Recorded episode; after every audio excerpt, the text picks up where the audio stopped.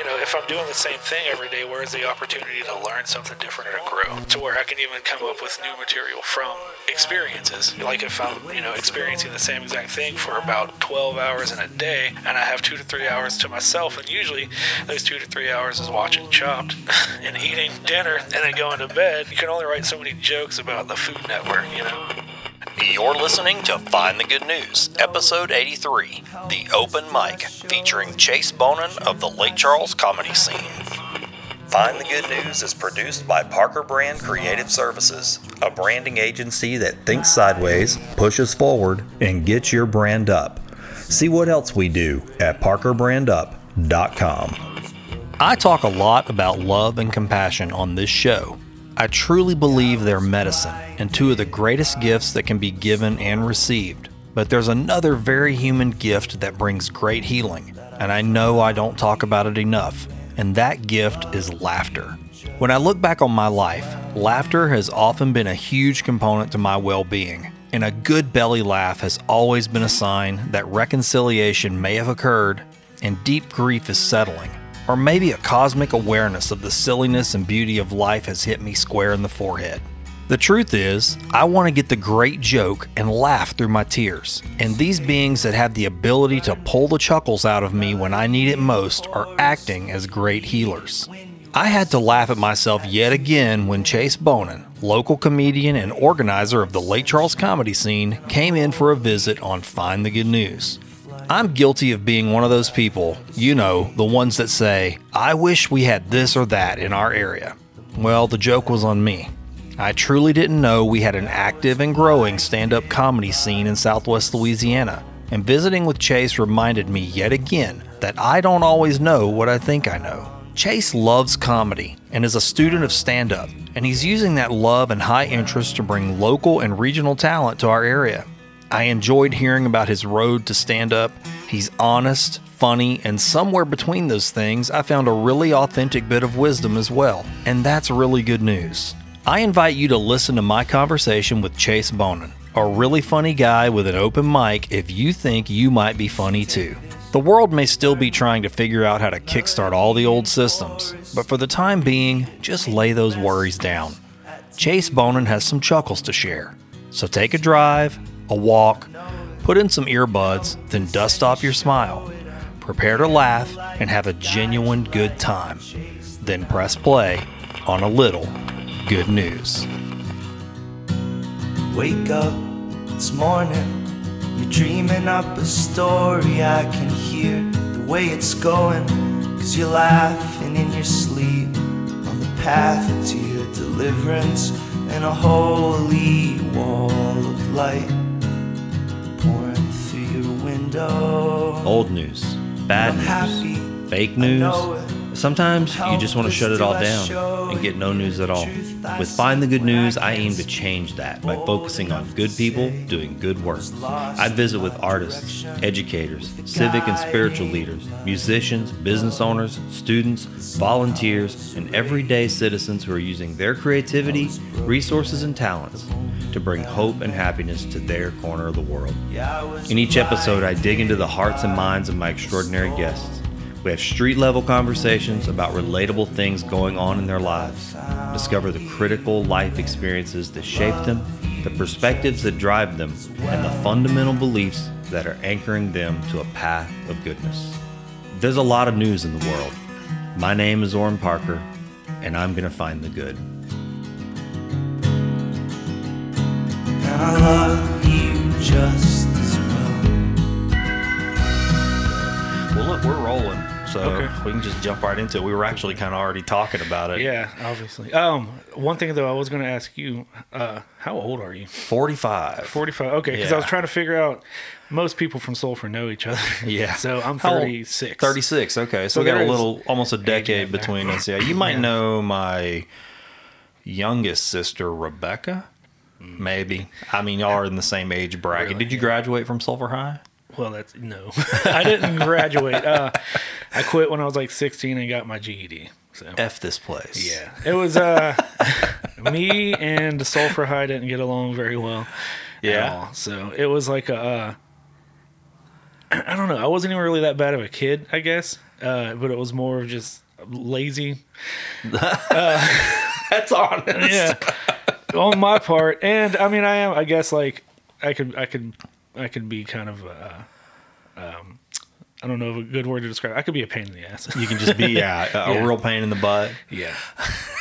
So Dude, that's honest right out the gate. That's actually what makes this show better is when people get honest Yeah. and you're just being like really honest. yeah, I will talk a lot about stuff. Hey man, that's this should yeah. be fun. I you know, sometimes this this show I never wanted it to be about one thing. Yeah. You know, because what's good there's this line in the Tao Te Ching that's come up a few times, but I it when I read it the first time, it really hit me like a ton of bricks. I mean, I was in my 20s because especially when it comes to morality. Mm-hmm. And I was the line goes like this: It says, "What is a good man but a bad man's teacher, and what is a bad man but a good man's job?" And I just kind of paused right there when I mm-hmm. read that, and I, and to some people they'd be like, "Oh, you know, fortune cookie wisdom," but it really hit me, mm-hmm. and I, it, it it stripped away so much at such a young age of like why it really just for me it was like why do we do what we do? Why do we Yeah. choose one thing to be good and another bad so it's all like this whole obi-wan kenobi you know truth from your own perspective kind of thing Yeah, it's pretty interesting. yeah, so like I guess my my reason for saying that is you know what one's path, your path. You know, you chose you said you were a pain in the ass and you decided to quit school. And uh maybe that was good for you.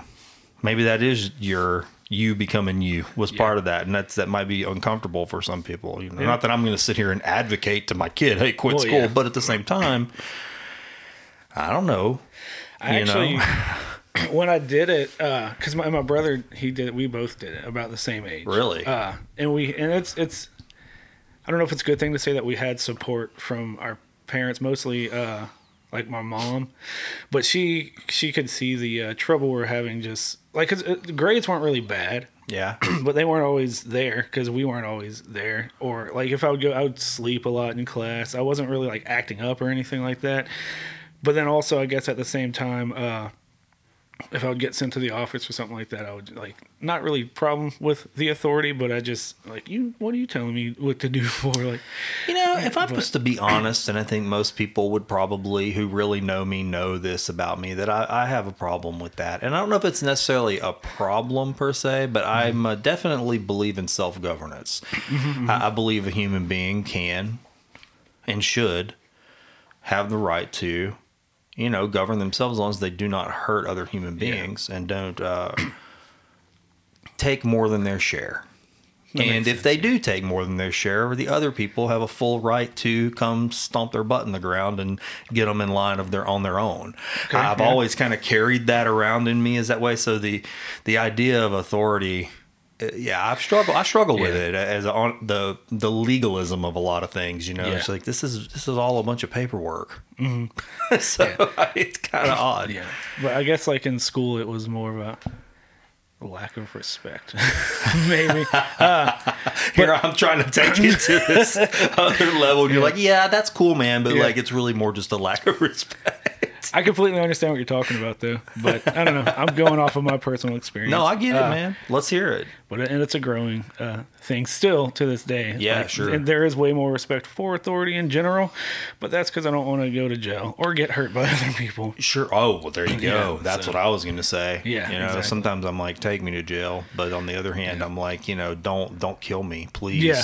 I mean, this is going to be sad, but I'm really telling it, telling the truth here. But I, I keep a pair of those safety yellow gloves that you see in construction sites. I keep mm-hmm. a pair in my truck, mm-hmm.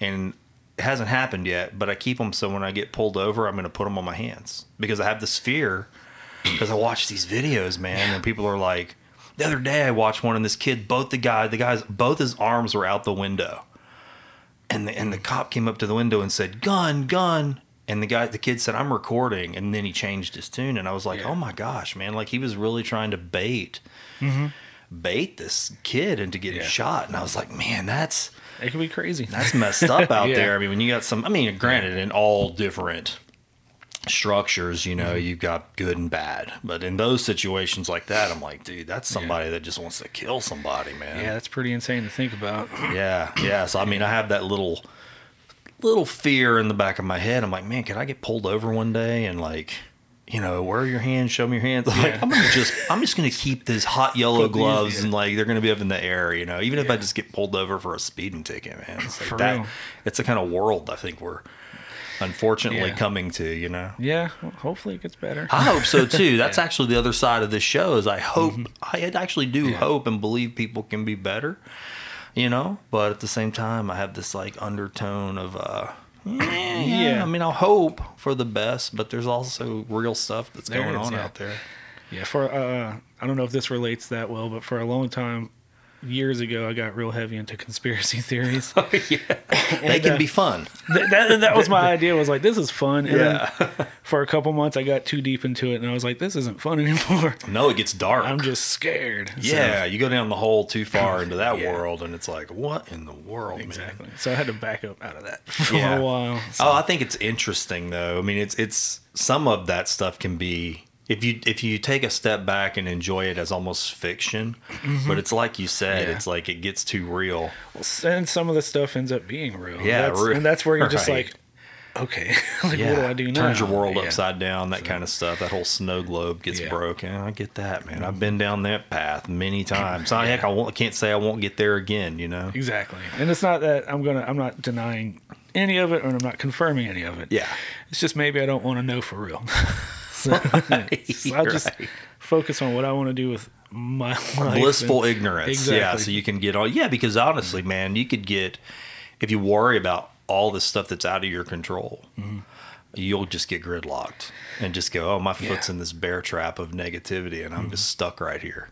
You know, Yeah. and the world looks that way. The world, I, I've really come to believe that any everything looks like whatever you're currently into. Mm-hmm. Yeah. Eh, because Yeah. I mean, about a month ago, well, not even a month ago, th- less than three weeks ago, I read this book about cults, yeah. and you know, Steve Steve Hassan, gr- incredible cult research. I mean, you know, going back through history. But I told a buddy of mine, and I've told my wife this too. I said, ever since I've read that book, everything looks like a cult. I mean, if I go to the grocery store and they're like, "Do you have your shopper's card?" I'm like, "Cult, cult. Yeah. cult." yeah. I can see that. Yeah. But some of those those psychological principles that Yeah. are in these cult, uh, the the control of a cult does apply to like branding and Mm-hmm. Yeah. all this other stuff. So it's hard to not go. Eh, how far do you go before it's cult? Yeah. Exactly. so I'm here wagging my finger. That's a cult. That's funny. All right, so we like jumped right in, which I love that about the show. But before we dive way back off the cliff again, um, could we just kind of rappel down the hill of you for a second and you let everybody know who I'm talking to? And Yeah. Uh, Chase Bonin, uh, currently the only uh, successful, I guess, comedy show that's steady. And Lake Charles is what I'm running. Uh, so that's what I do. I try to do comedy, try to bring laughs to the people. Currently trying to just get people to realize uh, that there is comedy in Lake Charles. And there has been for a while. It's always just kind of like sporadic. yeah, So that's why I'm trying to keep this show steady. It's uh, every other week at the Social Club in Lake Charles, 1301 East McNeese. okay, I don't. I'm not familiar with that. The social club. Yeah, it's uh, it's just a bar. Okay. Uh, it's actually connected to the Man Cave Salon, oh, okay. So I yeah. gotcha. Right next to Crying right Eagle. next to okay, Crying Eagle. Gotcha. Yeah, uh, and it's still a newer thing. I I think it's a couple been around for a couple years, but we've been doing this show for going on a year now. Okay. Uh, that this show and they were nice enough to open the doors and kind of let me have full creative control on Nice. how the show r- runs and i run it as an open mic with a headliner Okay. Uh, so that means anybody can show up Wow. and say, "Hey, I want to get on stage for five Nice, minutes okay. and try to be funny." And I do that to, and it, it's actually worked because uh, I, am trying to grow a scene. yeah, know? totally. and the best way to do that is to have as many performers as you can. Yeah. and they can bring friends and family, and then people it kind of the Yeah. buzz catches on. Uh, so that's that's what I've been doing. We've been having a pretty good, uh, solid lineup of regulars that come and sign up every Really, local it. people. Yeah, I mean, I, people. I'm so glad to hear this. I didn't know this. it's crazy because like I didn't know that these people were out there either. Okay. And we were doing uh me and a couple other guys were having we there was an open mic at Luna Live for like a couple years every Sunday. And that got moved to uh the Regal Beagle on like Wednesdays, and it was just like not really as much participation once it got there. Yeah. And uh, so I was just like, let me just kind of do my own thing and see what I can bring to the table. Like, Yeah. no, no offense to those guys that were still Sure. Yeah. I mean, everybody's going to try something. but sure. uh, and it just kind of started catching on. right So- on. Okay. And I don't, I don't, I don't want to sound like I'm like the man or whatever because I'm saying You're I have the at it, only, yeah, because I'm saying I have the only like success, successful show, but it's uh currently successful show. If somebody else starts their own show, whether it be an open mic or just a showcase they do once a month or whatever, and it's successful, then great because we need more. Yeah. And that's kind of like my idea here is to get more funny in Lake Charles. So okay, this is I got a lot of questions. Uh, one, how many people are coming to these shows? Sign up wise, our average list is about 10 So you have ten different people So- plus a headliner. plus a headliner. Yeah. So it'd be- and uh, 10 different people and it fluctuates. Sometimes we've had up to like 16 people. Really? Because we'll get people all the way from like Lafayette or like Houston. There's a few people that'll come from So Houston. they're making that a. Yeah. circuit. Okay. And uh, these are people that are, you know, trying to grow themselves as well. Yeah, So- absolutely. and it's really cool. But as far as local that are there every time, we have a solid like at least five of those are like the same people every time. From from here, from our Yeah. area. Wow. So- So, I didn't even know. I mean, because I mean, you're right. There have been comedians who have come out of Lake Charles, Yeah. and, and you know, I don't know what their success level's been, or and I guess that depends on their gauge for success. But Yeah. Mm-hmm. I know like Jen Kober. I mean, she's been appeared in some things. Yeah, I mean, exactly. You know, which a lot of comedians do. And that helps grow their career. Yeah. She uh honestly, she's the one who kind of kickstarted this for me. Really. Because what was in 2013 is when I first started trying to do stand up. First time I ever went on stage, and it was just, hey, this is something I've been wanting to do for a long time. Hopped on an open mic that was like a music open mic. My buddy was hosting at Luna Live, yeah.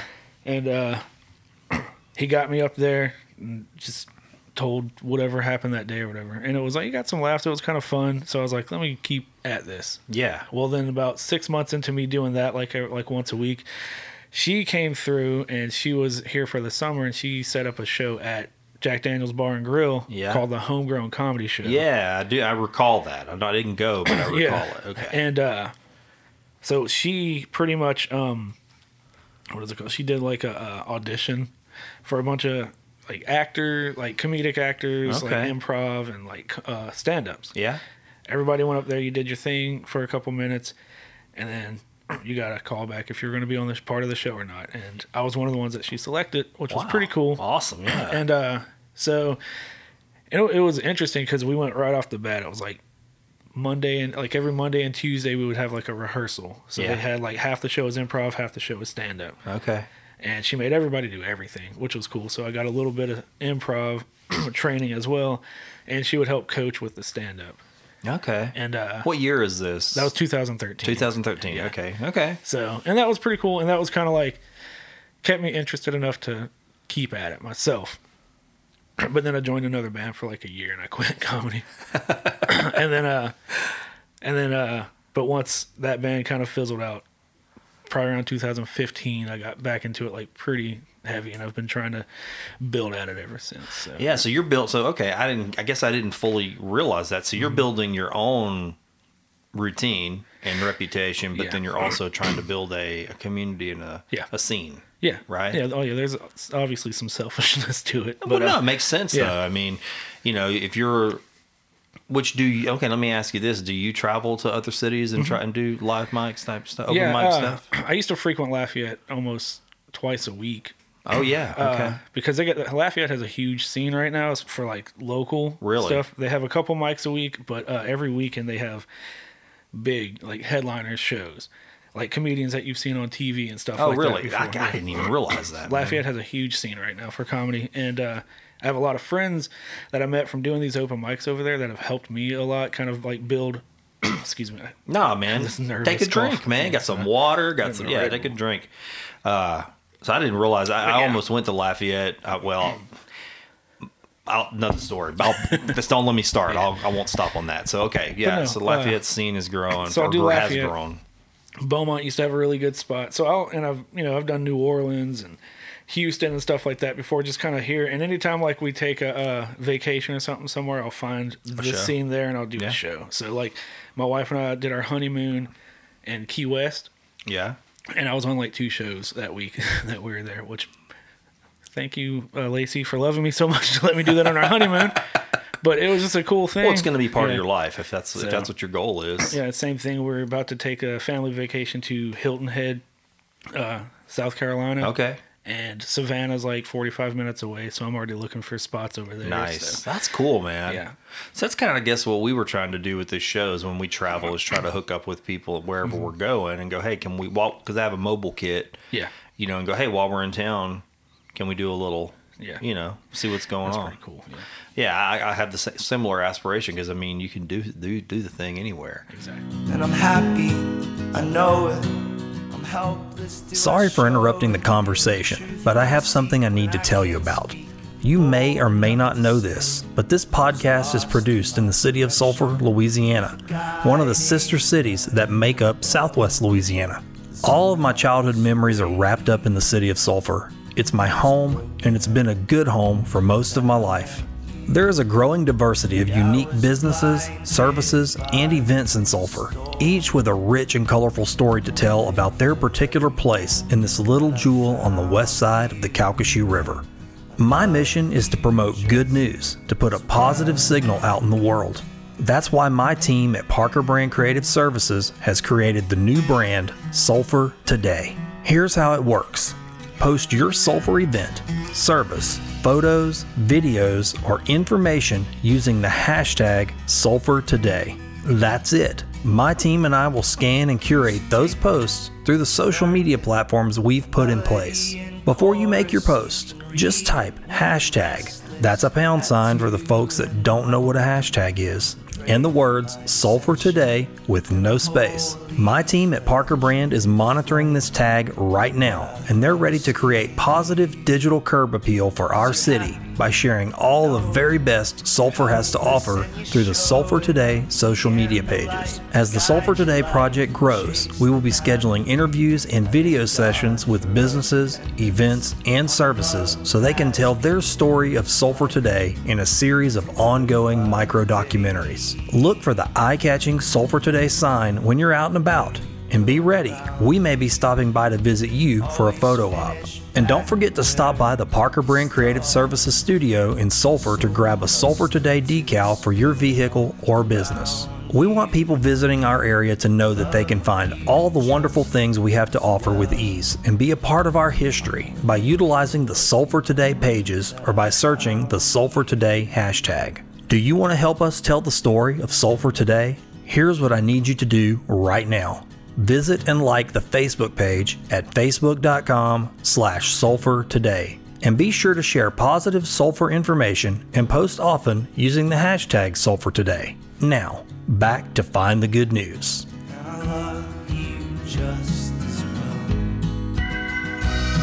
So this is interesting because I, I love watching those shows that um, show a comedian like starting out and you know and like how they go through all the ups and downs and it seems like there's this constant thread. The one is just the heartbreak, man, like getting up there and bombing. Yeah. And they all talk about like you have to bomb Yeah. over and over to find like what works. Is that what you've experienced too? Oh yeah. Have you still- bombed? I still bomb. You still Like, bomb? It's uh, cause especially at like an open mic, but that's the idea is you're trying out new material, sure. so you don't know what's going to land or not. Like it's, you can sit all day and write out the perfect bit, like in perfect format. Yeah. You know, like it'd be set up, punch, set up, punch, and everything, and you'll get on stage and you'll try it, and nobody cares. about Nobody it. laughs. and it's crazy because you'll think that oh, this is gonna Kill, this it's is just gonna it, slay, yeah. and then you get up there and you get no response. So it, it is, and it is. Uh, How do you work your way out of that? I mean, I got to know because Yeah. I, I have had similar experiences, not with comedy, but what do you do when you hit like, okay, this just bombed, it's crickets, I'm looking at these people. Do you have like a way out, like a self deprecating way out, or what do you do? um I'm sure some. Uh, it's probably different for everybody. Uh, for me, I'll either abruptly address the situation, like the silence or something, and try to riff off of that okay, real quick. didn't, yeah. okay. and uh, you know, and it's not really like there's some comedians that can like work their way out of that through the same bit. You know, the, the Ah. more professional people, I suppose. Uh, Yeah, yeah. But I don't have that mindset just yet, so I'll just address it, and that usually kind of gets a quick laugh, and then I'll try to move on to something that I know will work. or I'll just keep bombing, whichever Yeah. happens. Uh, which has happened before. I've done. I did a show at Crying Eagle actually, probably about two or three months ago, and the place was packed, but nobody knew that there was going to be comedy. Uh huh. Man, that's And, uh, okay. That's yeah. a tricky thing, huh? So I did like an eight minute set of like not even necessarily silence, but just confused looks, like people trying to like eat and drink, and like they're there with like their families and stuff. yeah, and here's comedy. Yeah, and I'm like over here telling these weird jokes, and they're just kind of like, "Why are you there?" Oh yeah, So, See, that- yeah. that's interesting, man. Because Michelle and I like comedy, and we we haven't been to a ton of shows, but we've been to some, and I have noticed that we went to one in Beaumont Mm-hmm. at, um, and it was kind of like that. You could tell, like, almost the person before the headliner. There was just sort of this half attention. There was the drinking and socializing time, and it really, really interrupted the whole vibe. We went for the comedy, Yeah. but you could tell that there was a huge difference Mm-hmm. between the uh, the amount of attention. It's During that time. People don't like to be surprised with comedy. It's a very Yeah. specific thing. You gotta like you have to be there to know that you're going to be watching. Yeah. because we'll get people that'll go uh, to the open mic at the social club every once in a while that are they don't realize it's going to be a comedy show. Like now we've been doing it long enough to where every week we got a pretty steady crowd, probably Okay. about 25, 30 people. Oh, really? Wow, That that's a actually good. come, yeah, to watch. When me. it, when is it? When is it? The same time every week? It's every other Thursday. So Oh. next one's going to be on the. Hang on, I got it My phone. Okay, every other Thursday. Yeah, we just did one last week, so it'll be next Thursday. Okay, Let me get the exact. I gotta go date. check it out, man. Yeah, it's pretty. It's pretty fun. Let me get this exact date though, because I'm not very good with dates. No, that's okay. Every other Thursday, we can look at it right here. So Yeah. every other Thursday, we put it on There the nineteenth. yeah, March 19th, and the headliner we got for that one is going to be Drew Holloway from uh, Houston. Okay, now I'm not familiar with him, but he's Yeah. probably known in those cir- He's a circles. he's local Houston. Uh, he started about four years ago, and he's one of the ones that just started coming out to my show. Oh, Like, really? Almost every almost every to month. watch you. Well, just to kind of Oh, come- sign up and do it. Oh, okay, I got you. I got you. So that was like to me that was cool because all the way you know that's like two two and a half hours away, and he's making his way out here to Lake Charles just to kind of like try something different Yeah, because Houston's comedy scene is massive. yeah. Like, I've been to shows over there with buddies, Yeah. and it's there's stuff going on like every night of the week at all kinds of different places. So uh, for him to actually branch out to here, so I watched him a few times, talked to him about it, and I was like, I think you can handle, you know, doing an extended period of time down here. I think he's going to do pretty well. Uh, yeah. So, but next month we actually have this shirt right here. This is actually a, a comedian shirt. It says Blood Mouth. Yeah. that's a ma- Local, it's like a, like yeah. a union. it's supposed to be kind of. I think he describes that as like a gang. I got you. Uh, but it's uh he's a comedian from uh I think Indiana. Okay. Matt Eleno Martin. But uh, he He's coming. Yeah, he came down a couple months ago, and then I bought this shirt from him. We did the show; it was fun. And then he hit me up again. He's coming back through uh, April. That would be April second.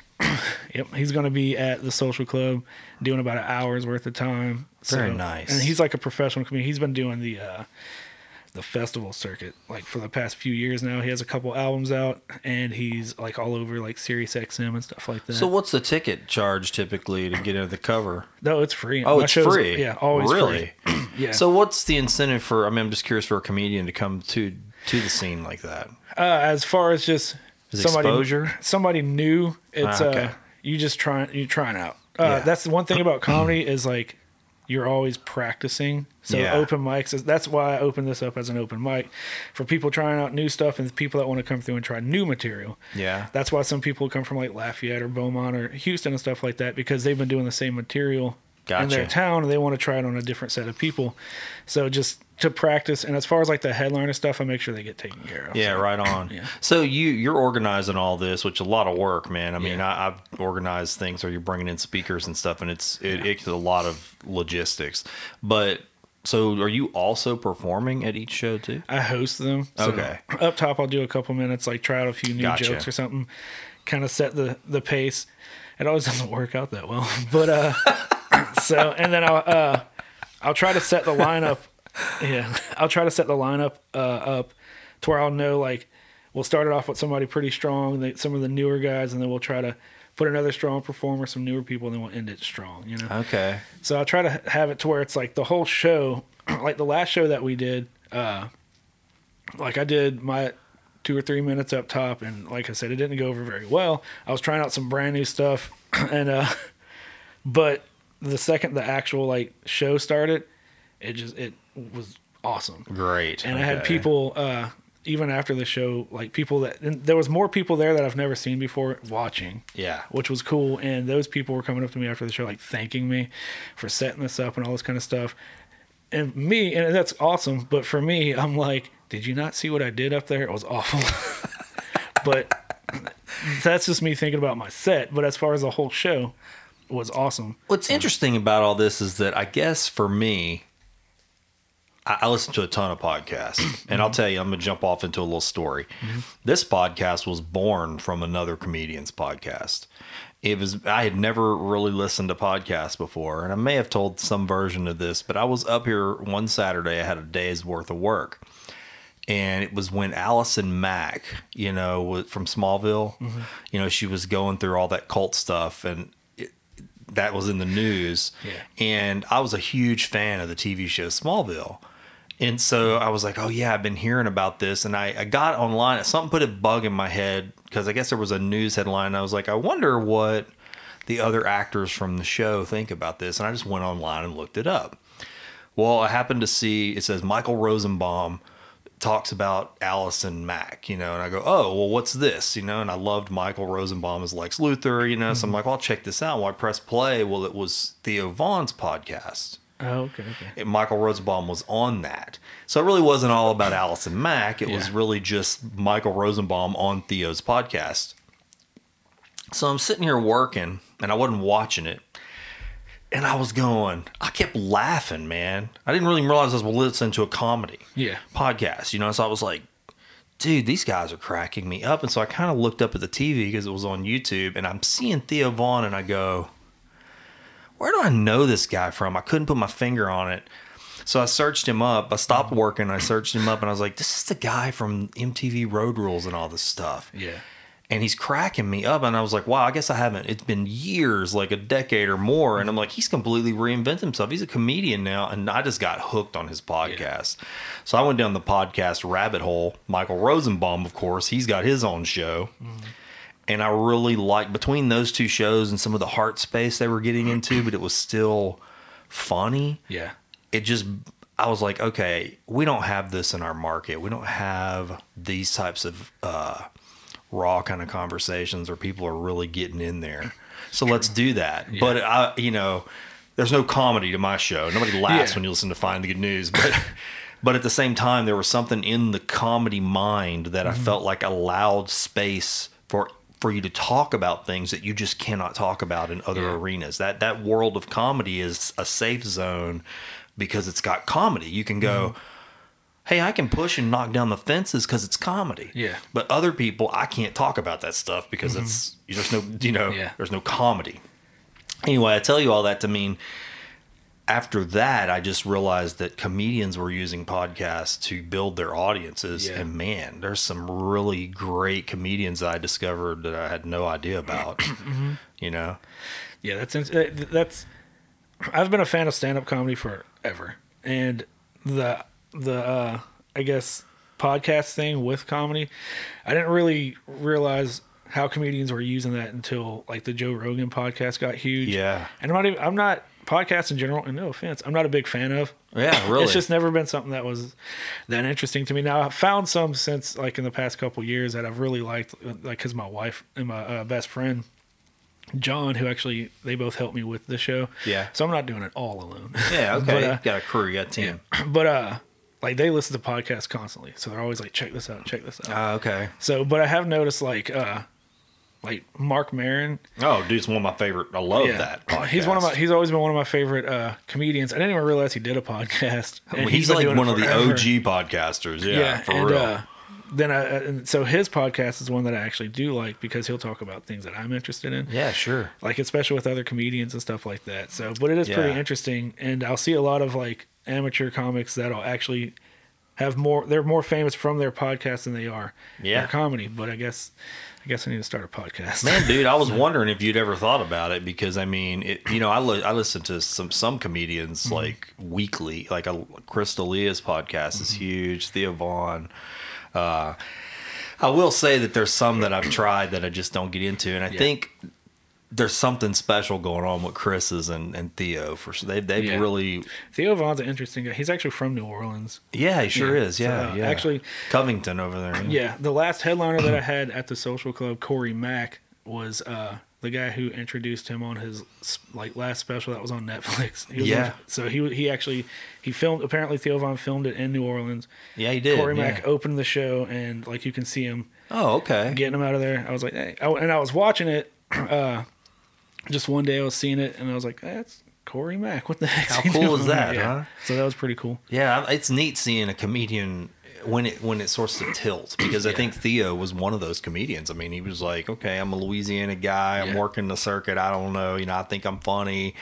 He, it's just like it completely blew up, Yeah. and now it's like Theo Von, man. He's he's Yeah. huge. I think he's huge. I mean, I'm No, like, he's- wow, he's he- pretty big. But he worked that podcast, man, Yeah. to really build that audience. Yeah. But uh and honestly I have talked with my buddy John and my wife Lacey about us three starting a podcast. Oh, yeah, man. We, we're like we all three hang out pretty regularly and we shoot ideas off of each other uh for like my comedy for comedy shows and stuff Yeah. like that. So I'm like I mean, dude, if somebody started a local comedy podcast and you had a a format, like if you go, okay, this is what our Yeah. show structure is, and we're going to do this, and I think it'd be great.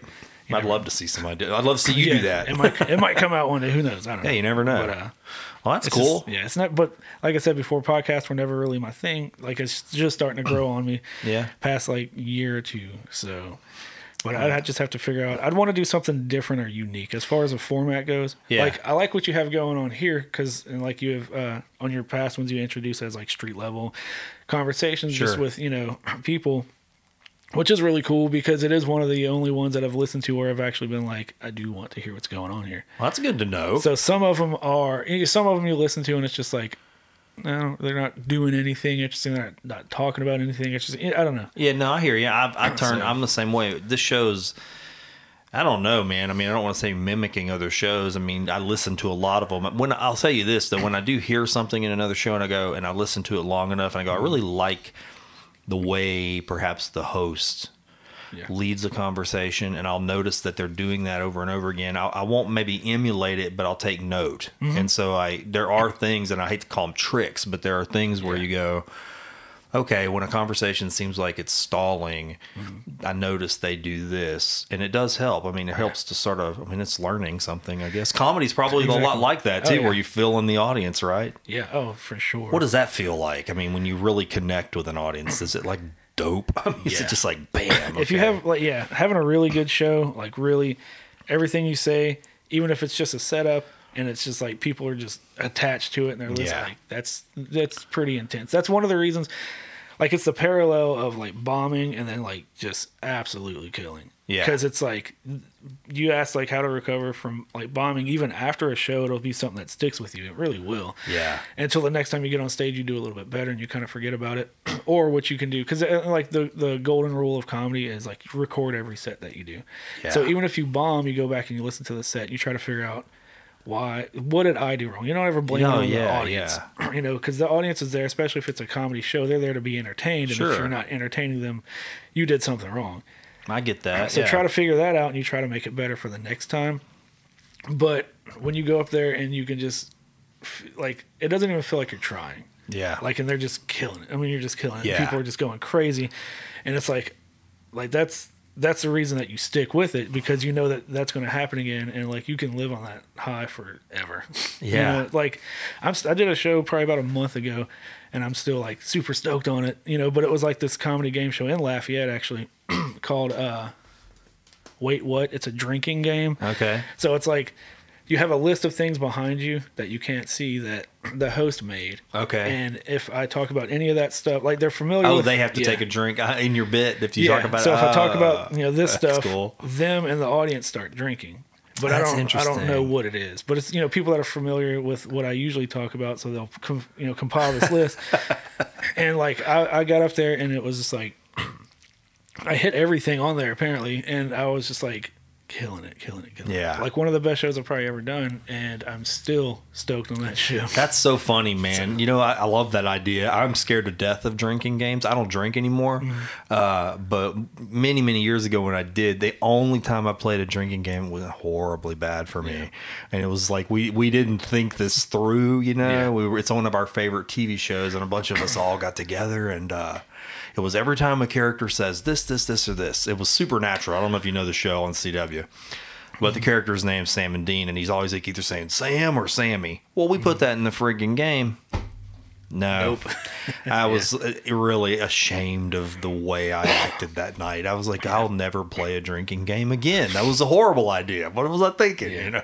I never got like I don't drink anymore either. But uh even when I did, I never really understood the point of drinking games. Yeah, to get completely Yeah. wasted. I, that was my first and last time. So yeah, I, Yeah, I get it. I was That's- like, yeah. I don't want to do this anymore. But and it's, you just get real drunk real fast, yeah. and then so yeah, I never got into drinking games either. So I, I want to know, like, well, sorry, I cut you off. No. You were about to. You were I was gonna say, except for the wait what drinking game, because uh, that's a comedy thing, and it's Yeah, yeah, actually it's, it involves the crowd and everything, so it's really It does sound like fun. It's a good idea too. It is. And if the host knows you, they can like tailor it to make it. You Yeah, Know. and that's the idea, and uh, also it's cool because it the crowd has to pay attention Exactly. to what's going on. So That's it's like right. yeah. That's good. So they want to. They're they're looking. They're listening, and they're so that's one of the reasons it's so successful. It's Man, that's see, that's something I want to incorporate into this show, and I, it, I guess it's because we're still trying to grow. I mean, I don't think the petals have unfolded on this thing yet, and you know, I want to get listener questions for the guests, and I, I love that on other shows. Yeah. I mean, they're like, and when they go, "Hey, it's a question from Twitter," "Hey, it's a question from our Patreon." But because we're still growing and trying to, probably a lot like when you're trying to grow a comedy scene, it's like, man, I'm like right up to the wire to get it all organized because we're just not robust enough, you know. Uh, that'll come, you know, Yeah, I hope. sure. Because you're right. People will listen if they think there's a chance that something they've asked will be, Yeah, you know, answered on, absolutely. on the show. I like that a lot. And I'm happy, I know it. I'm helped. I hate to pause the program, but I want to ask you something.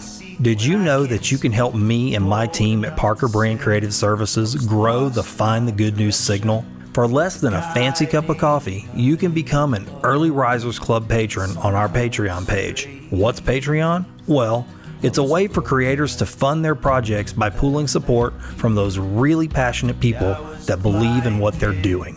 Do you believe in what we're doing with Find the Good News? I hope you do. We believe that there's already enough negative news in the world, even right here at home, and that good people doing good works deserve a platform to speak from too. That's why we created Find the Good News, and we believe in that simple mission. Maybe you believe in it too.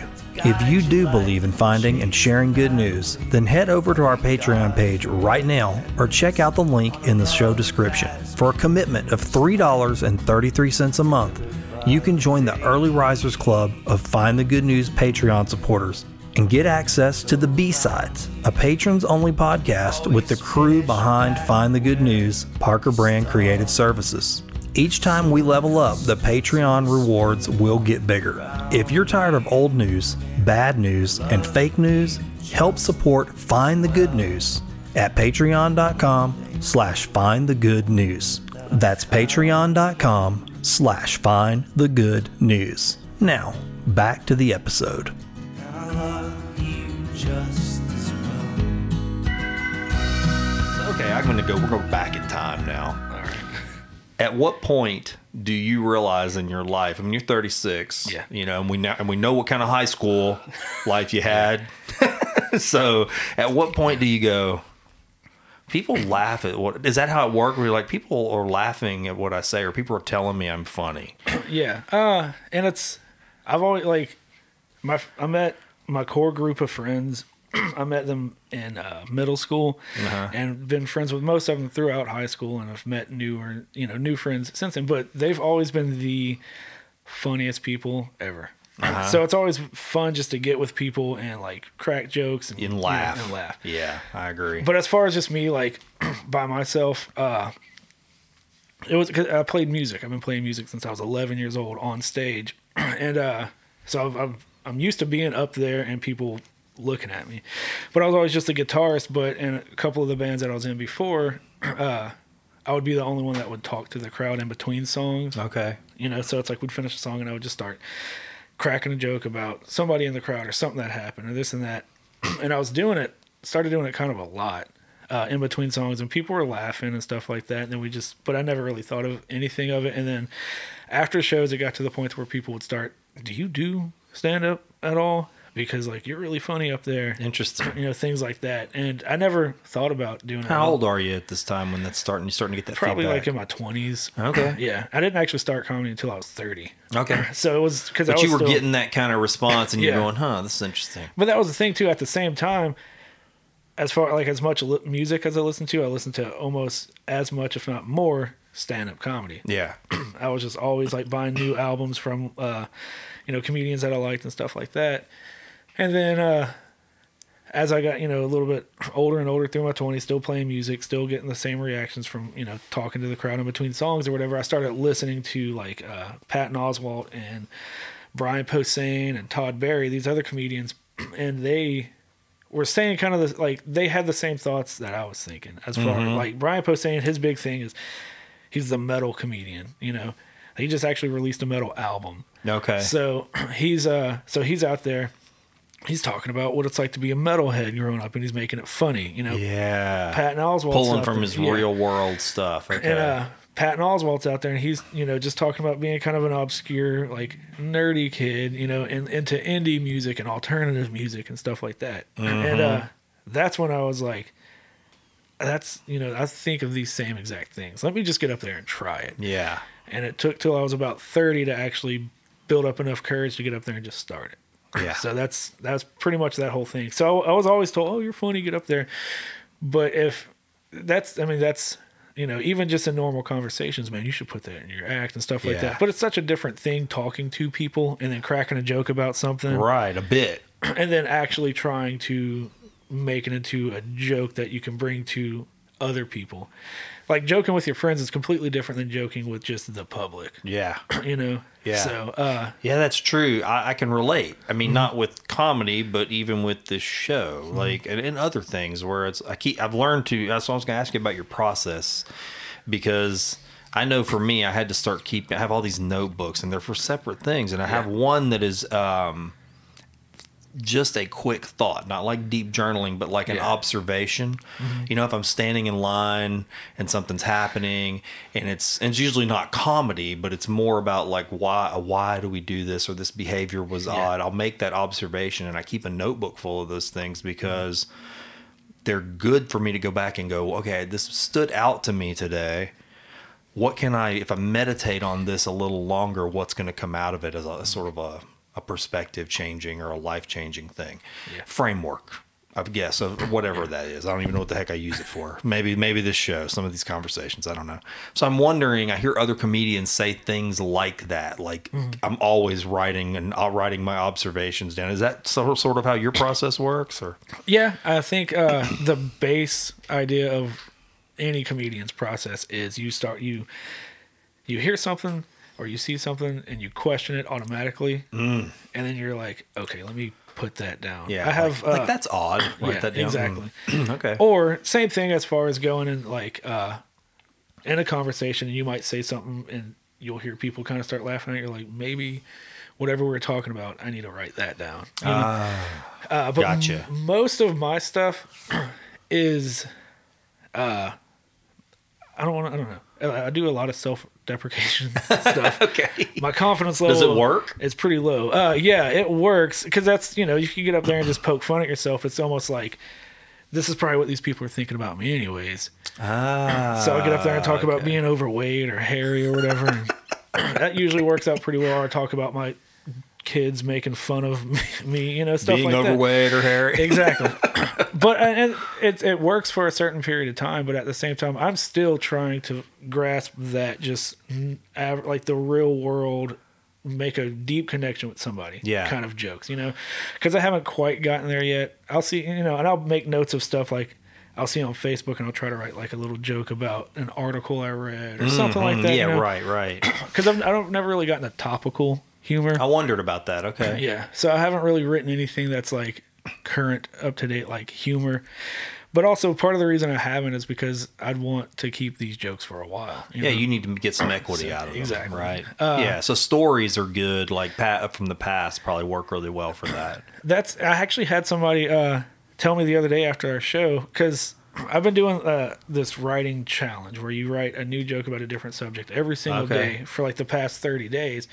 It's on like a group that I'm following on Facebook of comedians. You know, a guy will come out there and like today write about this. I see. Okay. Find time and I'll try to write a whole joke or bit about what he told us to. Yeah. and the the ones that I've been coming up with lately in the past, like the first few uh, days, probably half of it, it would just be you know just joke, joke, jokes, little Yeah. jokey jokes, and then the past few days have been stories.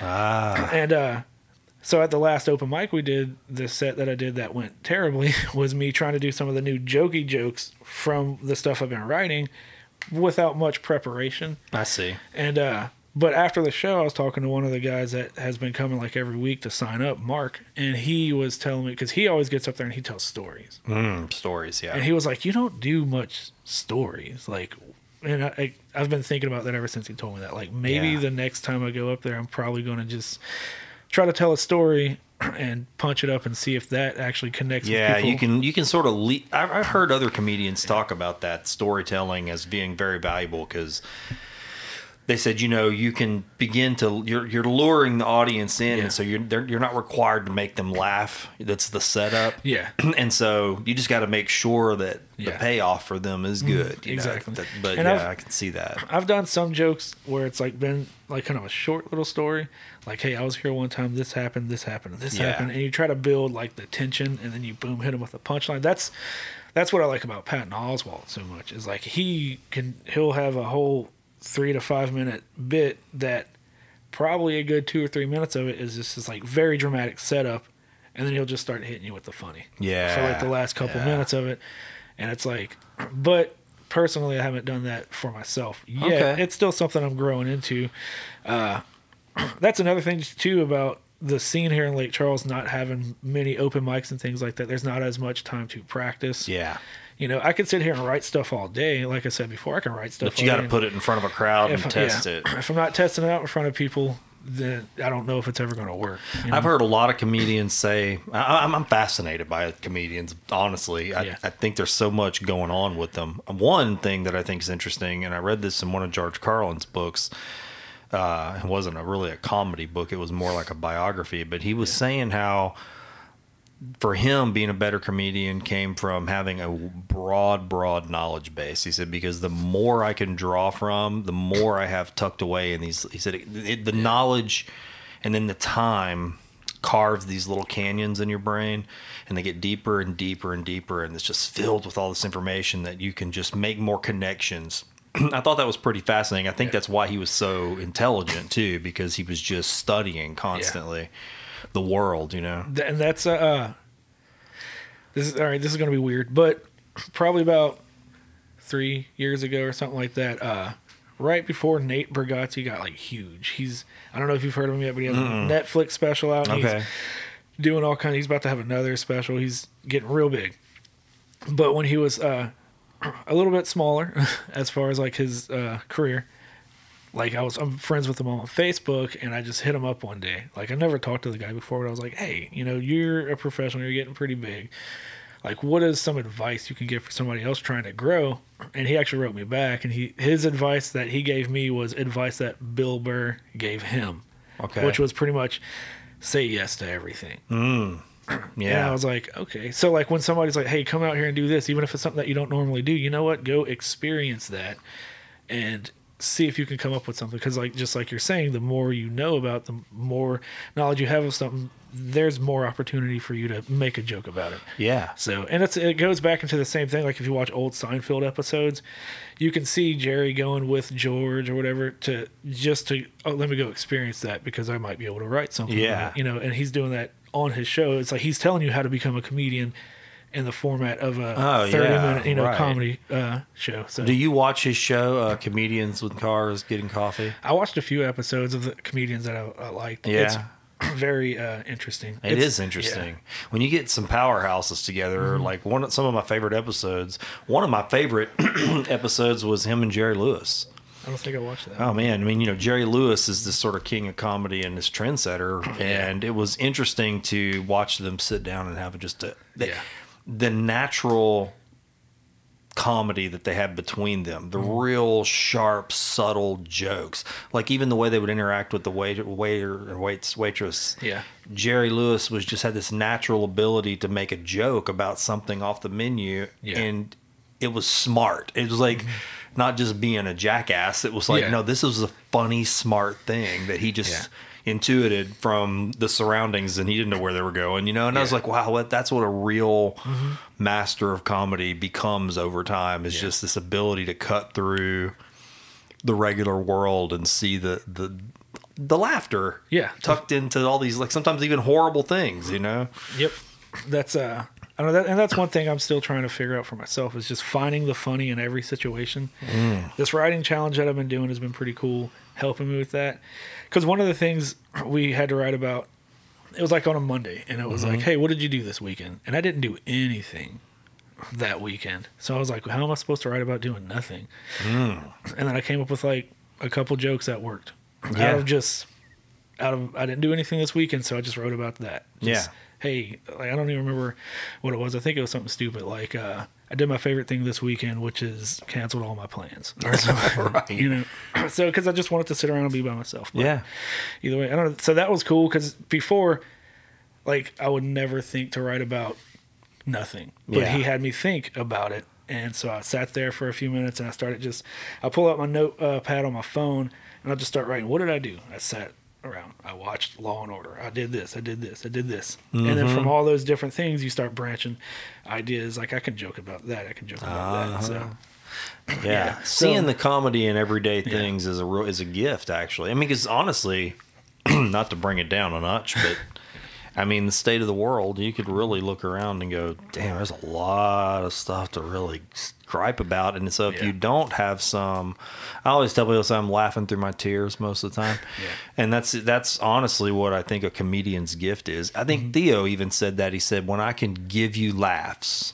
that's my blessing. That's my it's my healing for you you Yeah. know is to go oh look i've there's laughs inside of you and i'm pulling them out. That's a gift to you because it heals so many things. I think we can forget about that that we need some laughter because I, I know whenever i'm devoid of there are people that i've been around in my life that were just naturally funny and they've made me laugh. Yeah. and i can tell when i haven't been around those people along because i start to feel you know devoid of laughter. And then the people that you're around all the time uh, that you think you're making laugh you start to realize they're not laughing at you anymore. Nothing you're saying is funny. And it starts Yeah. to go man i need to i need to get get around somebody Yeah. funny you know? That's why yeah comedy's always going to be one of those things that people are going to look to to get out of their funk you know? Yeah. I just need laugh you hear people like at shows all the time just like hey you know like i'll get people thanking me thank you for setting up the show you know it's like Mm-hmm. i needed that. Today was tough or this week's been crazy so just laughs you know coming here to laugh was yeah. what i needed so. So, who are your favorite comedians? Oh man. Uh, you're like well which where do i start? I listen to so much comedy. It's ridiculous. Yeah. Do you Um, got somebody though that you just go man that's just game on for me every time. Pretty much Patton Oswalt, uh, Todd Barry, uh, who, uh, Marc Maron. Yeah. He's got a new special that came out special, today, I think. Or Is it today? I, know think it's so, supposed to be yeah. pretty soon. We actually, uh, me, my wife, and my buddy John went and saw him in Houston a few months back while he was like working on this Yeah. new special. So I'm excited to see what's coming out, what like what it's going to be like. You know, Yeah. the finalized version. Uh, but there's there's tons of like just tra- like comedians that travel all the time that you know Mm-hmm. just kind of work the road you know uh that like there's he's he's based out of where is that florida now but he was from like houston that scene this guy named brian ziola Okay. and i talk about him all the time he doesn't like he's just one of the funniest people i've ever seen Yeah. and uh, he's just a dude. He'll get on the road and like do you know a couple weeks here and there, and he always comes through and like I'll hook him up with the show or something. Nice. Or I'll go see him in Lafayette or whatever. And he's been doing comedy for I think like eight or nine years now. Really? But it's just like he's one of the funniest people I've ever seen. He's probably getting funnier. Yeah, and he's yeah. Every time I see him, it's always Yeah. better and better. And he's just like when he gets on, he's one of the people like when I see him get on the stage, and it's just like he controls the whole room. He gets everybody into what he's doing. Everybody that I've ever introduced him to, as far as like, hey, you got to come see this show. You got to come see this show. I'm gonna have to come. I've got to start going Yeah. to your shows. Uh, man. That's But that's and there's another dude from the guy I was talking about earlier, uh, Corey Mack from Yeah. New Orleans. That dude is like I've never seen a show like what he does. Really? Yeah. And he, these are people that just like he works the New Orleans scene. Corey does, and he'll travel here and there to do shows every once in a while. But he makes a living doing comedy. But he he works all like the New Orleans scene like real heavy. But he's just like he'll he'll he incorporates beatboxing nice. into his uh, stuff and like just the funniest stuff you've ever seen. And he was at the uh, he did the last open mic that we had. He closed it down, and he was up there for an hour. Like he was only. I was like, hey, you know, get, try to do like thirty minutes or whatever if it's if you're feeling alright. An keep hour's a long time, man. He did an hour and probably a good 20 minutes of that was like him just like riffing on the spot like with the crowd that was there everybody was so into it Oh wow. and he was like, and I was just like, people like that is like inspiring to me. Like I can watch Netflix specials all day. Those are great. Those are funny. Those are well crafted, you know, uh, routines and everything. But watching live comedy in a setting like that from people that are like these road dogs that are just working all the time that may not have specials and stuff out. Yeah. That's usually my favorite stuff to watch. Yeah. because you get to see them like live in action. And you get to see all the filler stuff that might get cut from like a special or something like that. If they have a Right. special, you get to see them actually be real and you know, f- like veer off from what the actual joke is and start making new jokes. I've noticed that if you if you listen to like a podcast with a comedian and then you listen to their special, mm-hmm. sometimes you'll hear something that they they kind of almost like oh they discovered this joke while they were talking on their mm-hmm. podcast like and you laughed at it then Yeah, and it wasn't a bit you know and now it's a bit now it's a bit. Yeah. but it's like refined as the story's a little different and you go oh wow that's cool that they found that they mm-hmm. found that through a conversation Yeah. know? yeah, that's I don't know. It's always cool to see something like that. So Yeah. yeah, but live comedy, all these guys, road dogs, those are the best comedians out there. How cool is that for that to be in this area? And I'm I'm really just kind of having that V8 moment here, like, oh my gosh, I can't believe I've been missing out on this because I do love comedy, Mm-hmm. and it's one of those things where it's like, well, you think you got to wait for a big comedian to come, Yeah. you know, out of town, or you know, you're gonna have to travel, get a hotel, all that kind of stuff. Yeah. But the reality is, I mean, if people go to y'all's show. In enough time, some of these people may be they may not be these road dogs anymore, right? Yeah. I mean, they may be Well- the ones going on the Netflix and Netflix and having exactly. Netflix special. I have a guy uh, actually coming in April. Uh, so April second, uh, Matt Elena Martin, who he's one of the road dogs that I'm talking about. But he has a couple albums out, you know, and he does all the festivals and stuff. The uh, not the next week, but the week after that, whatever that date is. Um, is going to be Steve Gillespie, and he's been on like Conan and stuff like that before. That name sounds familiar. He has a couple uh, specials out and stuff like that. So he's been doing it for a while, but uh, like he, I got hit up by it's another guy from New Orleans named Ben Hoffman that is uh they're going to be doing some shows together.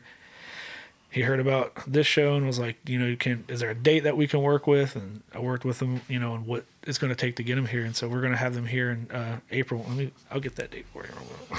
Yeah, well, while you look that up, I mean, I just want to ask you another question. So, your main gig is, I mean, this is a side hustle, right? I Yeah. mean, this is something you're just passionate about. Yeah. I mean, you have a, a regular nine to five and all that kind of stuff, too. I do. I think a lot of people, what am I talking about? I don't know what other people think.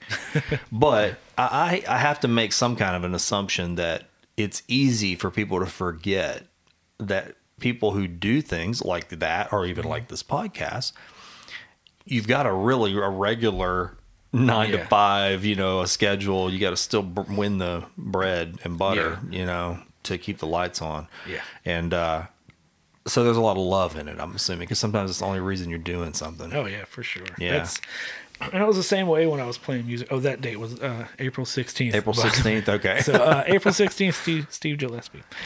Uh, so either way, but yeah, um, even when I was playing music, it's I did the same thing. I would book bands that were on tour and stuff like that, uh, just for the love of it, just trying to bring something new to the area yeah. you know and because in lake charles a great place for art. Like it's crazy because people don't see it, but like there's uh, just like artists of all kinds everywhere. You know, like some of the most talented musicians are from Lake Charles. We have guys that are naturally funny that are out there doing stuff. You know, Yeah. but it's just like convincing the rest of people in this area that we have it here.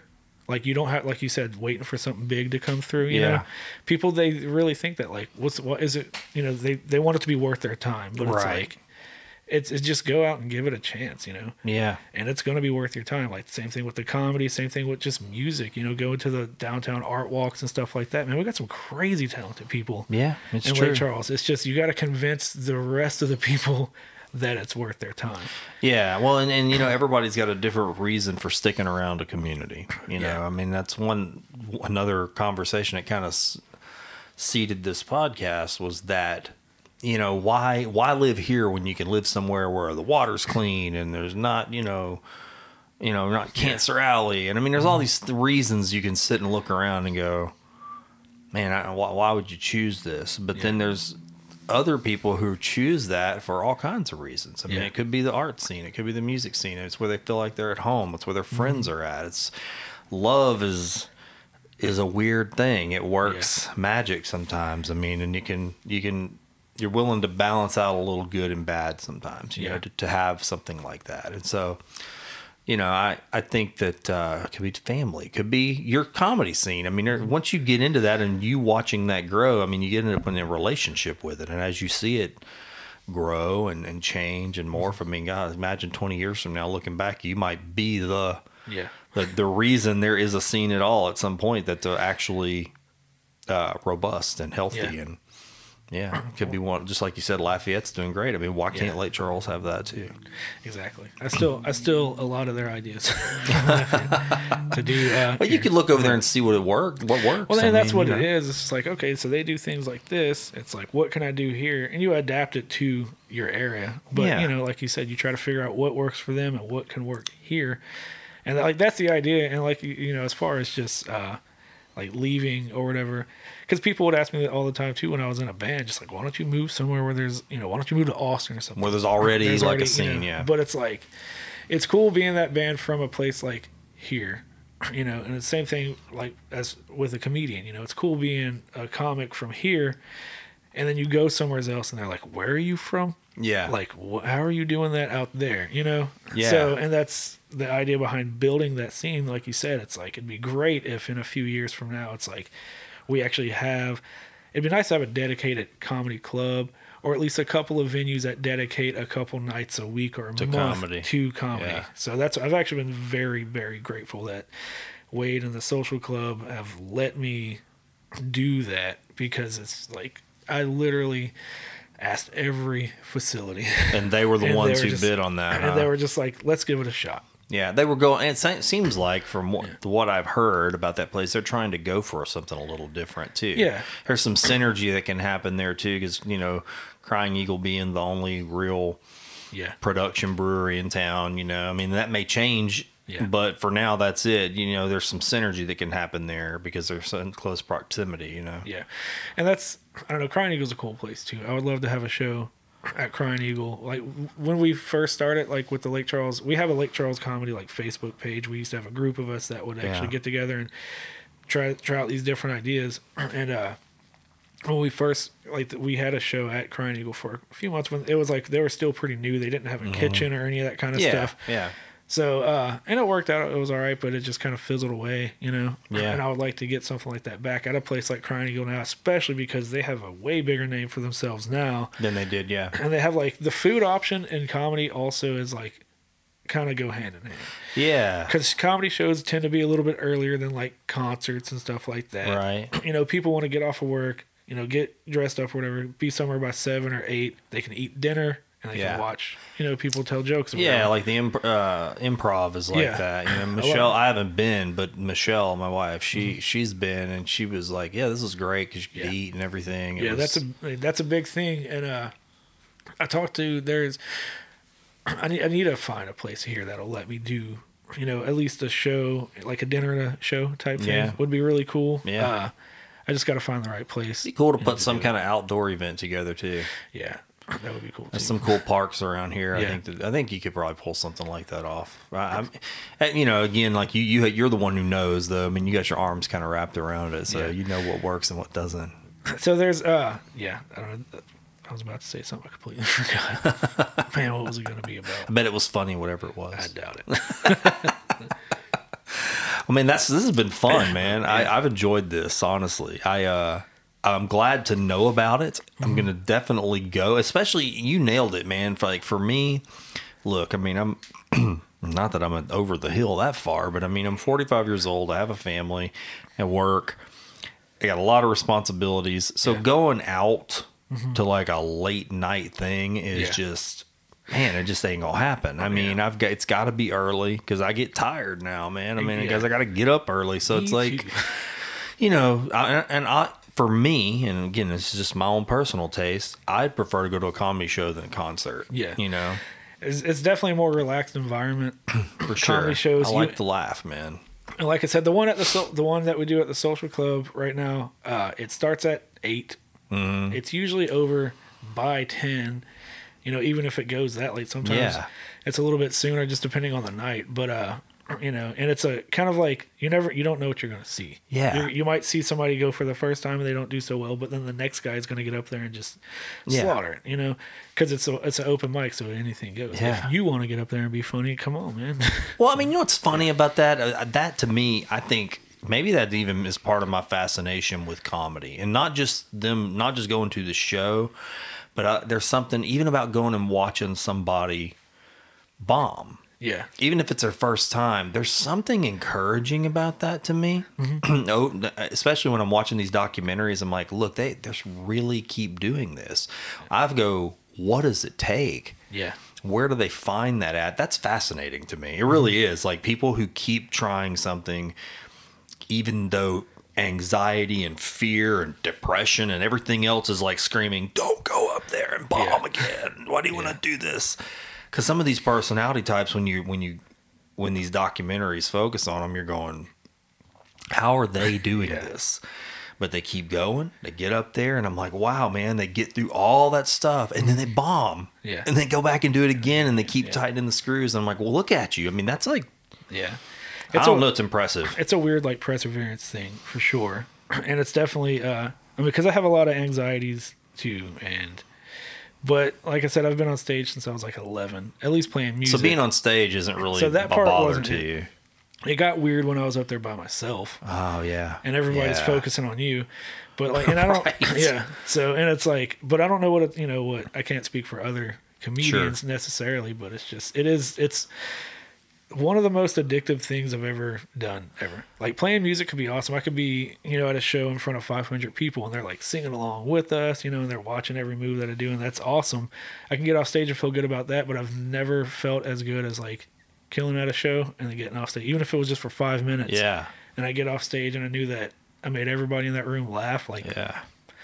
that is the best feeling ever. Oh, it's, And- it's but- a gift, yeah. man. It really is. So even and like you were saying about bombing, it's like you can feel the worst you've ever felt after a show from bombing, but you know, like you said, tighten it up, get better. You just got to work through that. Yeah. And, uh, so and that makes the next one better. And then once it actually clicks, you just something inside you, you're just like, yes, I yeah. gotta keep doing this. I think Chris D'Elia, he had said something, and I thought, man, this is. And he was being funny, but he was talking about.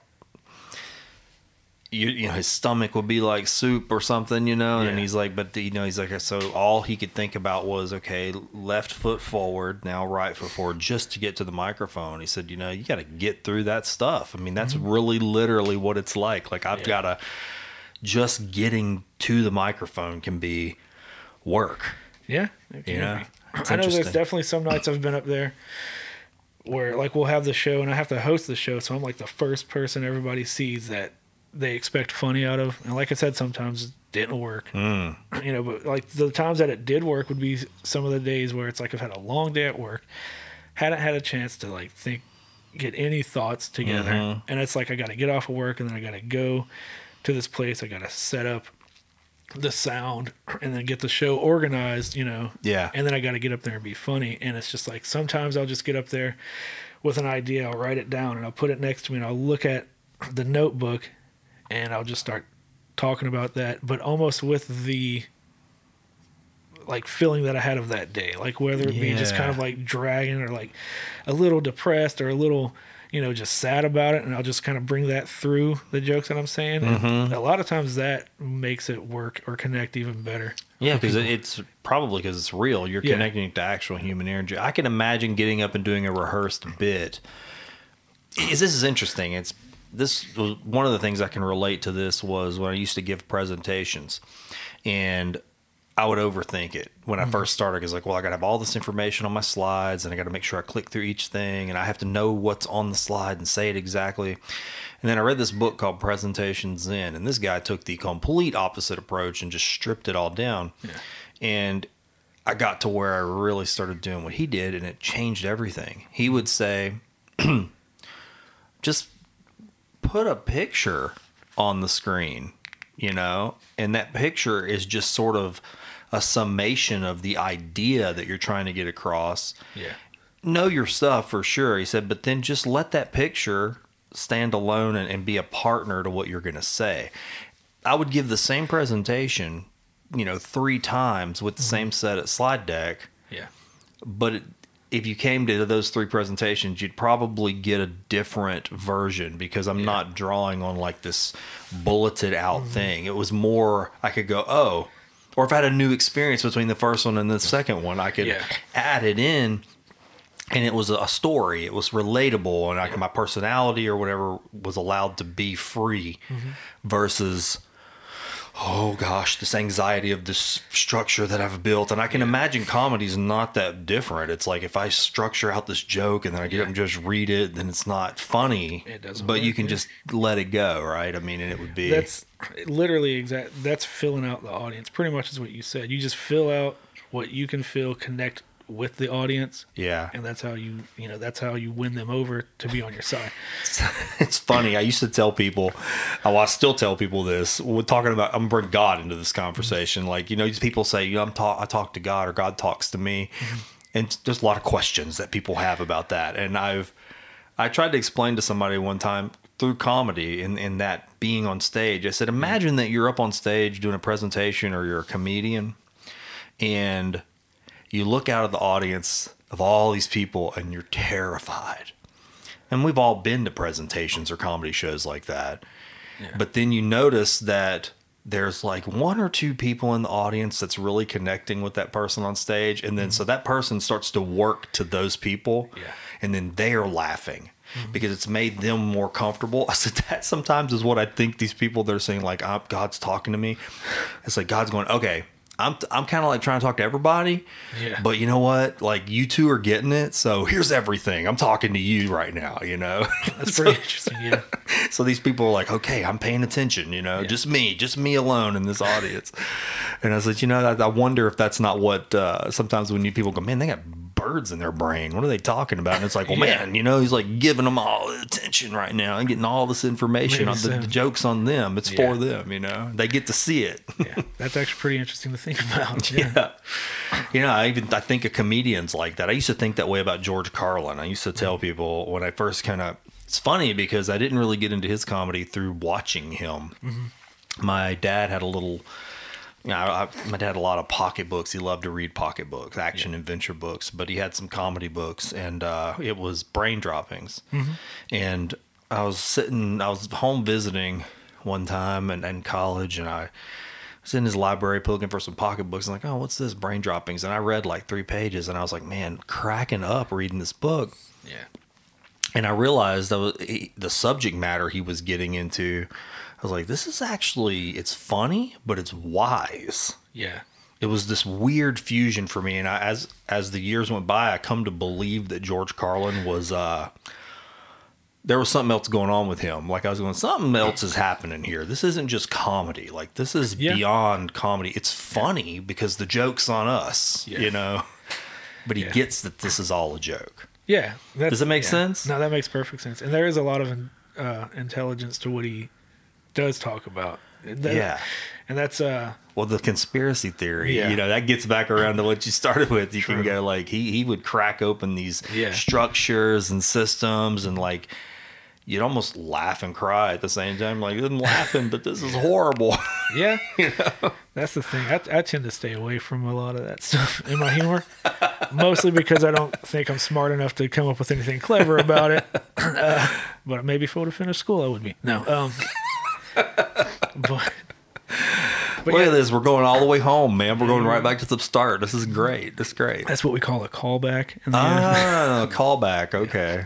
No, Yeah. But uh, yeah, just that state of like I don't know, mostly personal stories, like I said, and self-deprecation. But a lot of my favorite comedians are some of those people that can break into like who you are as a person, Mm. or, or into like a political thing or a conspiracy. You know, and Yeah. they can break it apart, and it's just like, like where do you even come up with these like these ideas? Yeah, Marc yeah. Maron can do a lot of stuff like that too. Like if you listen to his specials and stuff like Mm-hmm. that, he can get real deep. On his podcast too, like Yeah. his whole intro before he actually visits with his guests. You know, he does his little. Mm-hmm. It's funny because I go, man, it's not scripted. He's just talking to me. That's what I feel like Yeah. sometimes. And there's something he said that I still bring up, like on his podcast. He was talking about going somewhere and like being bothered by this certain group of people and how come they were enjoying this and he wasn't. And he came and, and, and then he just said, he goes, I don't know what the hell's wrong with me. Why can't I just let people have their fun? And there was something about that, man, that like vibrated right into me. I was mm-hmm. like, oh God, the way it was so real that he said it, what he was talking about. And that one little line like framed him for me because I went, dude, I get that. Yeah. I get what you just said a hundred percent because it was so human and real, you know, and that really endeared me to his show because I, I just think he's a real guy. I mean, he'll Yeah. just tell it like it is and what, what's going on with him, you know? That's the thing. Like watching his specials, or like when we saw him live, it was like it just feels like a one-sided conversation. Like he's talking to you, and like you're involved in the conversation, but he's the only one talking. Yeah. You know, but it's like everything that he's saying, you're like, uh huh. Isn't that interesting? Yeah. That is a gift because he, you're right. He makes you feel like that's probably why his podcast is so Yeah. successful and, and long running. He has that gift. He was talking about stopping at. It's funny what you'll latch onto it in a, in a story, but he was talking about driving, stopping at a Whataburger because he was hungry. And, and what was interesting to me is the way he described that whole experience. He wasn't trying to make a joke Yeah. he was really complaining about something mm-hmm. his health or something like that but what i thought was interesting was the lack of recognition and i, I told my wife i said so here's Marc Maron telling you he's driving across you know country or whatever and he gets hungry he stops at a Whataburger and in my mind i'm, I'm trying to imagine me stopping at a Whataburger mm-hmm. And seeing Marc Maron in line in front of me and going that looks like Marc Maron. There's something just so human about Yeah. him in general. Like he's just kind of out here with us, is what it feels like, you know? Yeah. Yep. That, that's that's a pretty cool thing.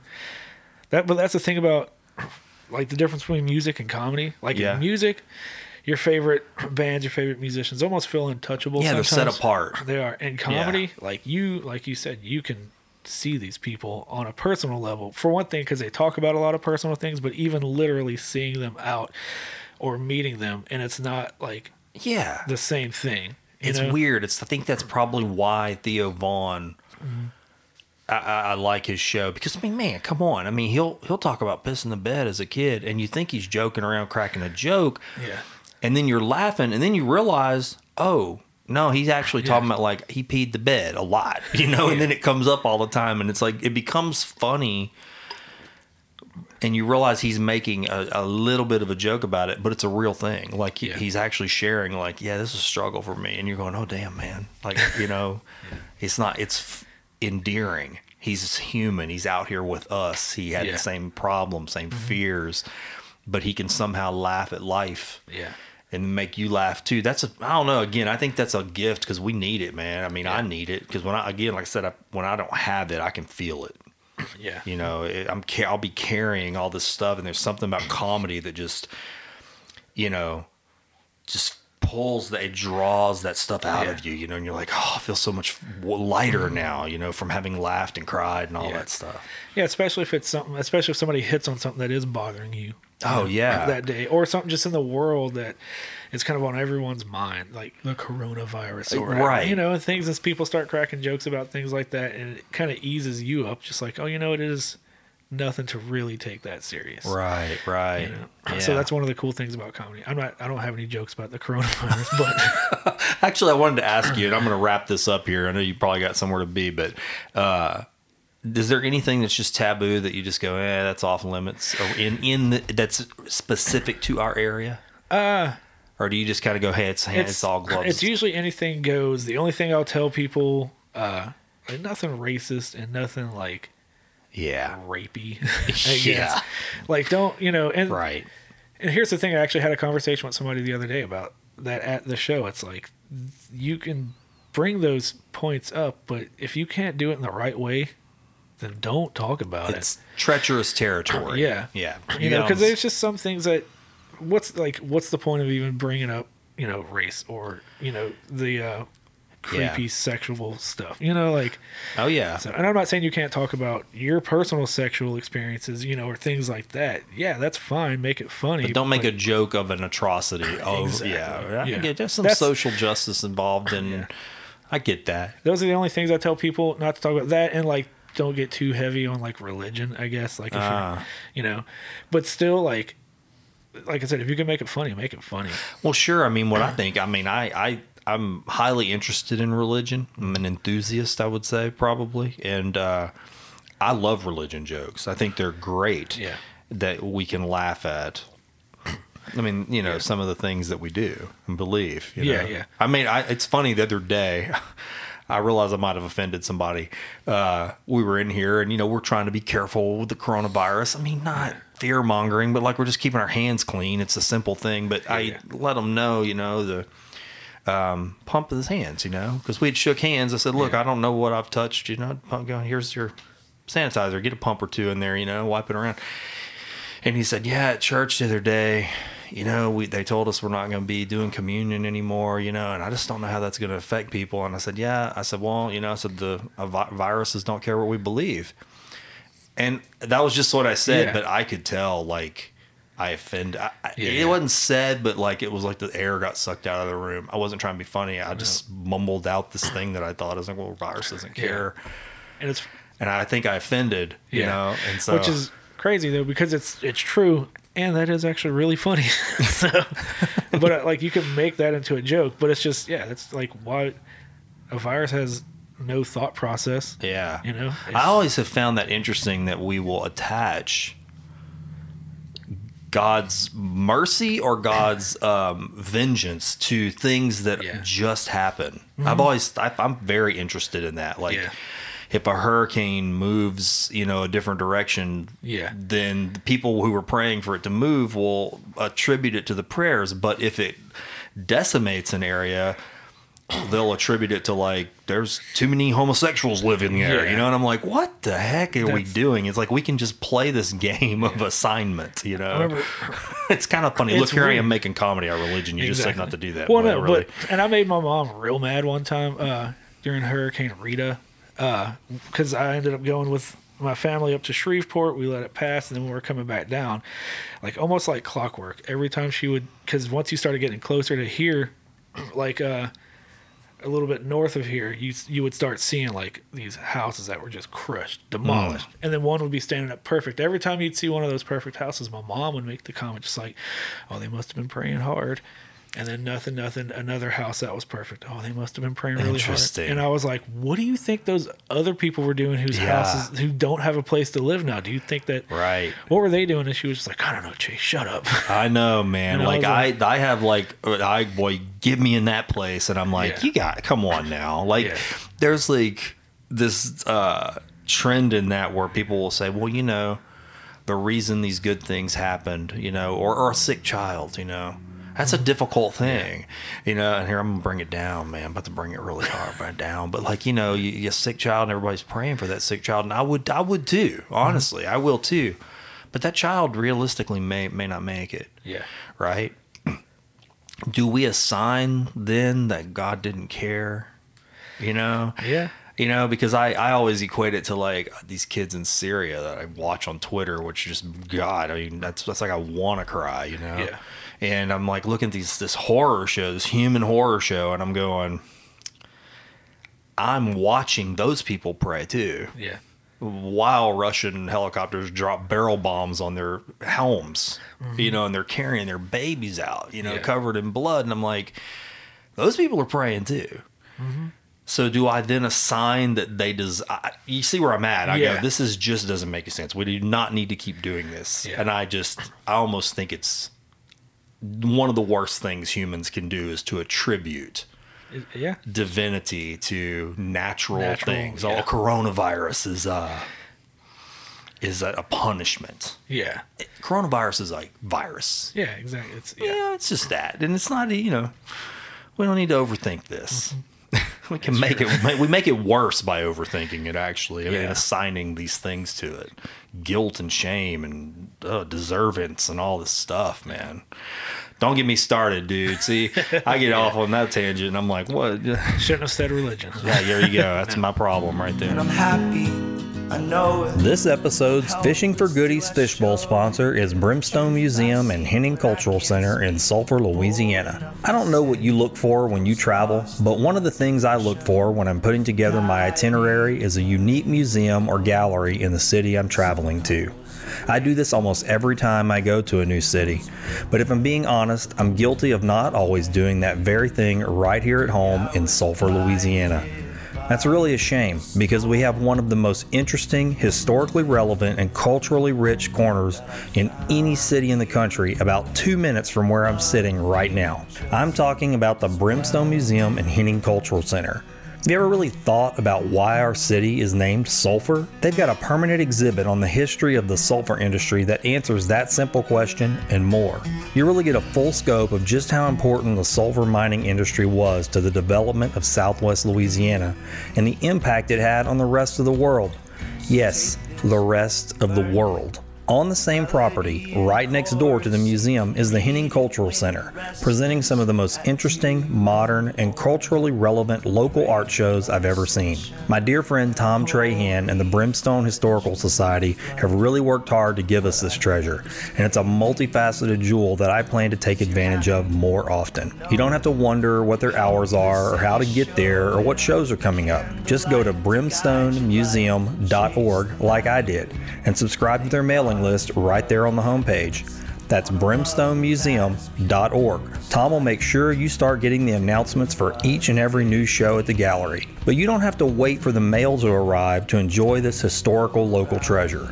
You don't have to be guilty, like me, of overlooking a local wonder that conveniently sits next to the Grove, one of the most beautiful walking parks in southwest Louisiana. Drop in and say hi to Tom for me.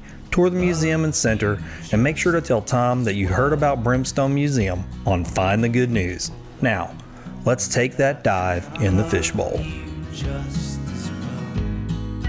All right, so this has been fun, even though I brought religion into it, just like you said, man. You were right. You're right. It's where it goes.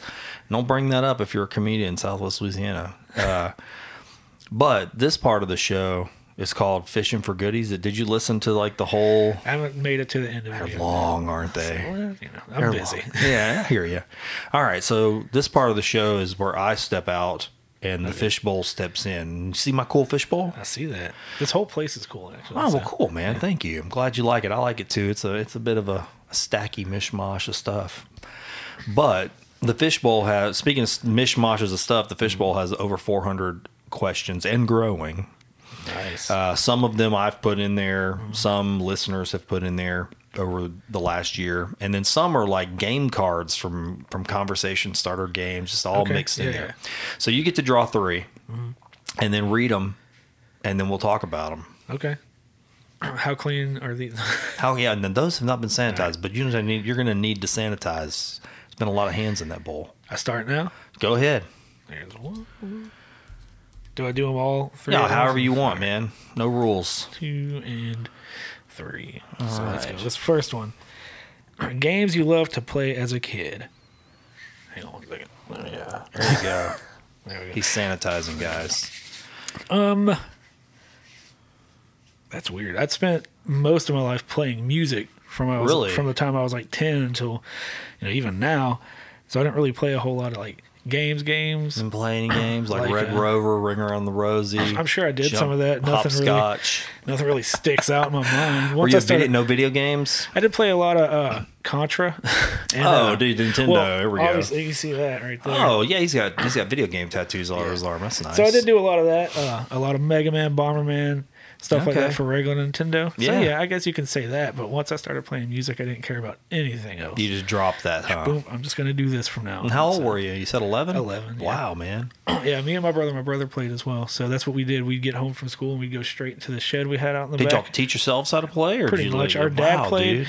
like our dad played guitar, and uh, so we would sit there and uh, he taught me how to play a little bit of stuff. Uh, dr- I don't know how my brother learned how to play drums. I'm not gonna lie.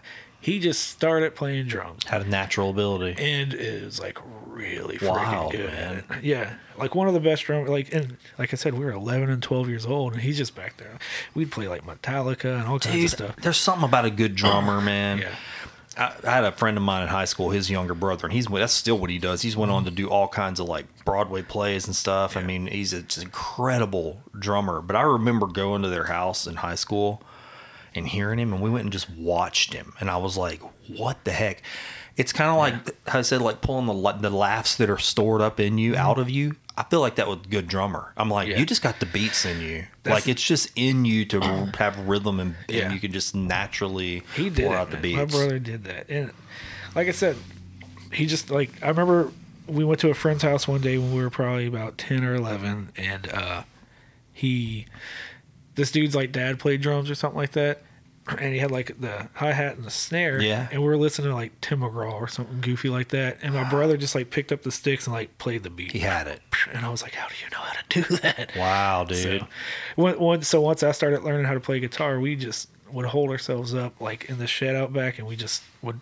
We pretty much learned how to play music from each other, you know, af- after we learned the basics, and we would listen to stuff and we would learn something. We were playing, like I said, we were playing like Metallica, like Danzig, and Nirvana, and just crazy stuff like that. That eleven-year-olds probably shouldn't be playing. but awesome, man. It was that's cool. cool, though. But that's that's what I spent most of my childhood doing. I love that answer. So no games. I went right to business. pretty much well like you know a few games before we learned the business uh but yeah mostly that Good question. Yeah that was what makes you lose sleep Oh, my daughter your daughter. mostly because she wakes me up every freaking night in the middle of the she night She literally makes you lose Yes. sleep. How old is she? uh, she's five Okay, so she's like, Daddy.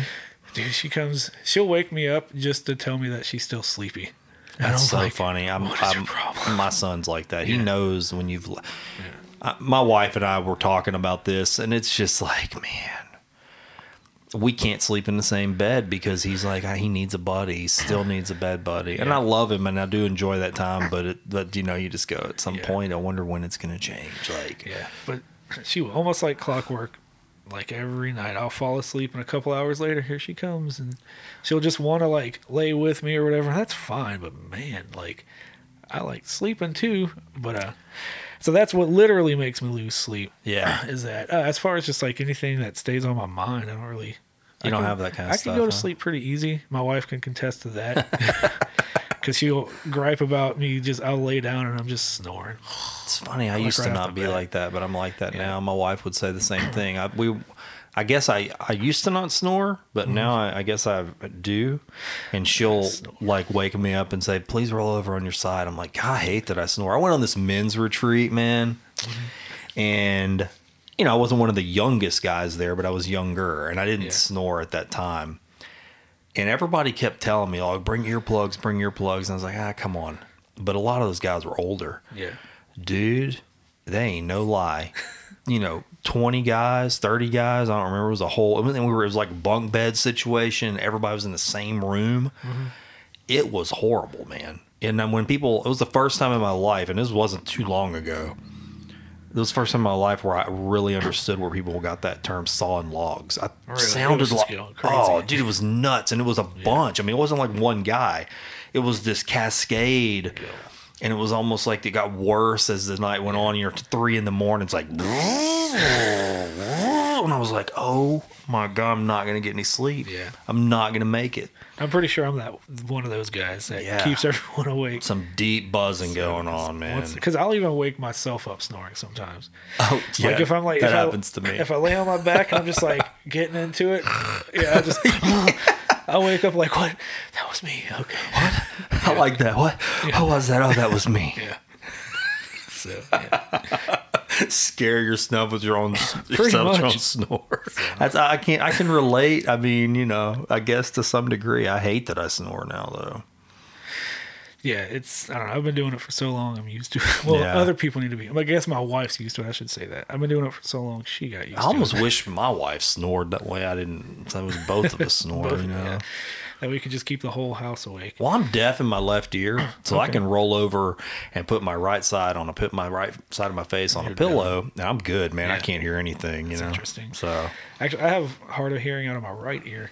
Because interestingly enough, when I was in high school, I went and saw this Christian metal band. who was it? They were called Bride. Okay, Yeah, uh, I don't think they they were kind of big. And then like, I went with a buddy of mine in his like church group, yeah. and it was in this tiny little place in Houston, and there was like 15 people there, but was- they had like, like I said, like when I say tiny place, it was like the size of this room, and they Golly. were in this corner, and they were so freaking loud. And they were just like, and uh, I think the the one song that they had that was big was called like "We We're Not Going to Hell, No, We Won't Go," and they were just like cranking it out like Guns N' Roses style type stuff. Uh-huh. And by the time we left the show, I was like, I can't hear out of this ear ever. Then it still is messed still up. messed God, up. dude, Jesus stole my hearing. That's the name of your memoir. exactly. Holy cow! So yeah, that was. So yeah, I, I, like when I'm laying like this, I can't really hear that well. It's all muffled Wow. out of this ear. And I'm sure I didn't help it either, just playing music myself and hardly ever wore earplugs. Yeah, so. yeah. But that was the one time I can remember like this hurts and. And it never went Yeah. away. And God, Jesus- dude, just messed your earring. Jesus did. Jesus did you. that to me. God. So, all right, let's see what this one says. If you weren't concerned with what other people thought, what would you wait? What would you like to be doing with your life? Um, I really don't care what other people think, anyways. Really? Yeah. That's good. That's a gift right there, man. Uh, It's probably, but I mean, the only thing that I would, I'm just stand up comedy. If I could dedicate most of my time to stand up, like that's the only thing I would be doing right now. Yeah. And that is one thing that you have to not care what other people think about to get up there and just talk about stuff. Yeah. You know, You can tell when somebody is not comfortable. Yeah. It doesn't matter if it's not just stand up. I mean, it can be anything. yeah. Yeah. So I'm not sure people have bad things to say about me, but whatever. Just let it go. yeah. It's like whatever. dude. So that's uh, I guess it could be a blessing and a curse because sometimes you should take that criticism that people have, you know, because I might be doing something that somebody doesn't like at all, and I'm just like whatever. I listened to something this morning kind of in that category, and I thought it was fascinating. And the fact that you're talking about it, and I guess it's not that fascinating. I don't know. But he was just talking about how if you wake up in the morning and then you get up and you do the exact same things that you did the day before, like if you drive to work the same path, you make you- you're on a routine and you've been doing it for a long time. He said you're living in the person you were yesterday. You've you've succumbed to the version of you from the day before. Uh, he said so. This guy's advocating like changing those things because if you want to do new things, you have to change some of those external stimulators that are keeping you in yesterday.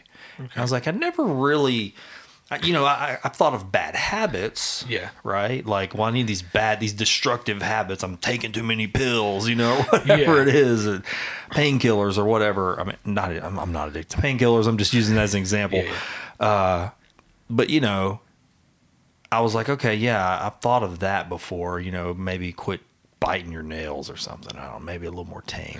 yeah. But I didn't think of like the regular things. It's like, well, I get up every morning at four. I make mm-hmm. breakfast. I make the coffee. I brush my. That stuff seems pretty innocuous, Yeah. but it's actually a skin that's keeping you in yesterday's version of you. Like that's interesting to That think about.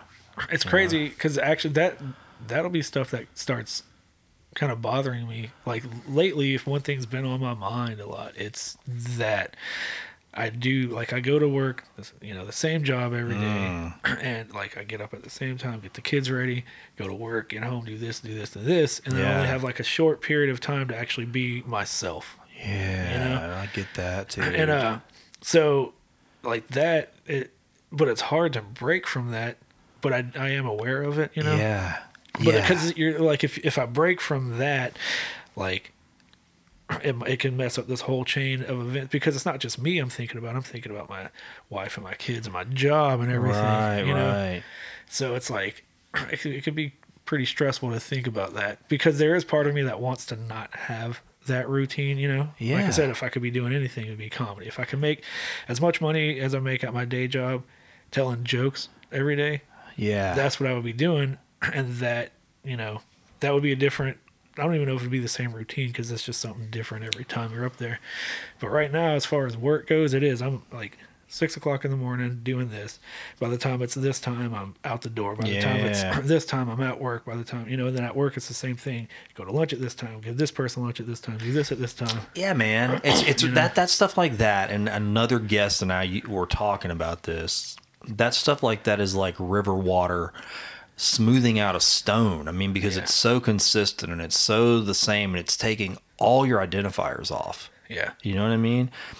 All your textures, all your colors. Before long, you're just this bleached rock that's just smooth like all the other rocks, and you got to pull it out of the water and like, yeah, and, and put it somewhere else and carve something into it or something because it's like, if not, we're all just exactly the same, just Yeah. getting worn down by this systemic stuff that's yeah, Yeah. here we go watching me dive off into that now but yeah no i mean i get what you're saying i mean and with comedy you got to have some room Yeah. for that stuff to just sort of germinate and like be a little petri dish and let some stuff grow in there Well, that falls back into the category of like, just say yes to everything. Like if I don't have, you know, if I'm doing the same thing every day, where's the opportunity to learn something different or to grow? yeah To where I can even come up with new material from, you know, experiences. If I'm Yeah. like, if I'm, you know, experiencing the same exact thing for about 12 hours in a day, and I have two to three hours to myself, and usually those two to three hours is watching Chopped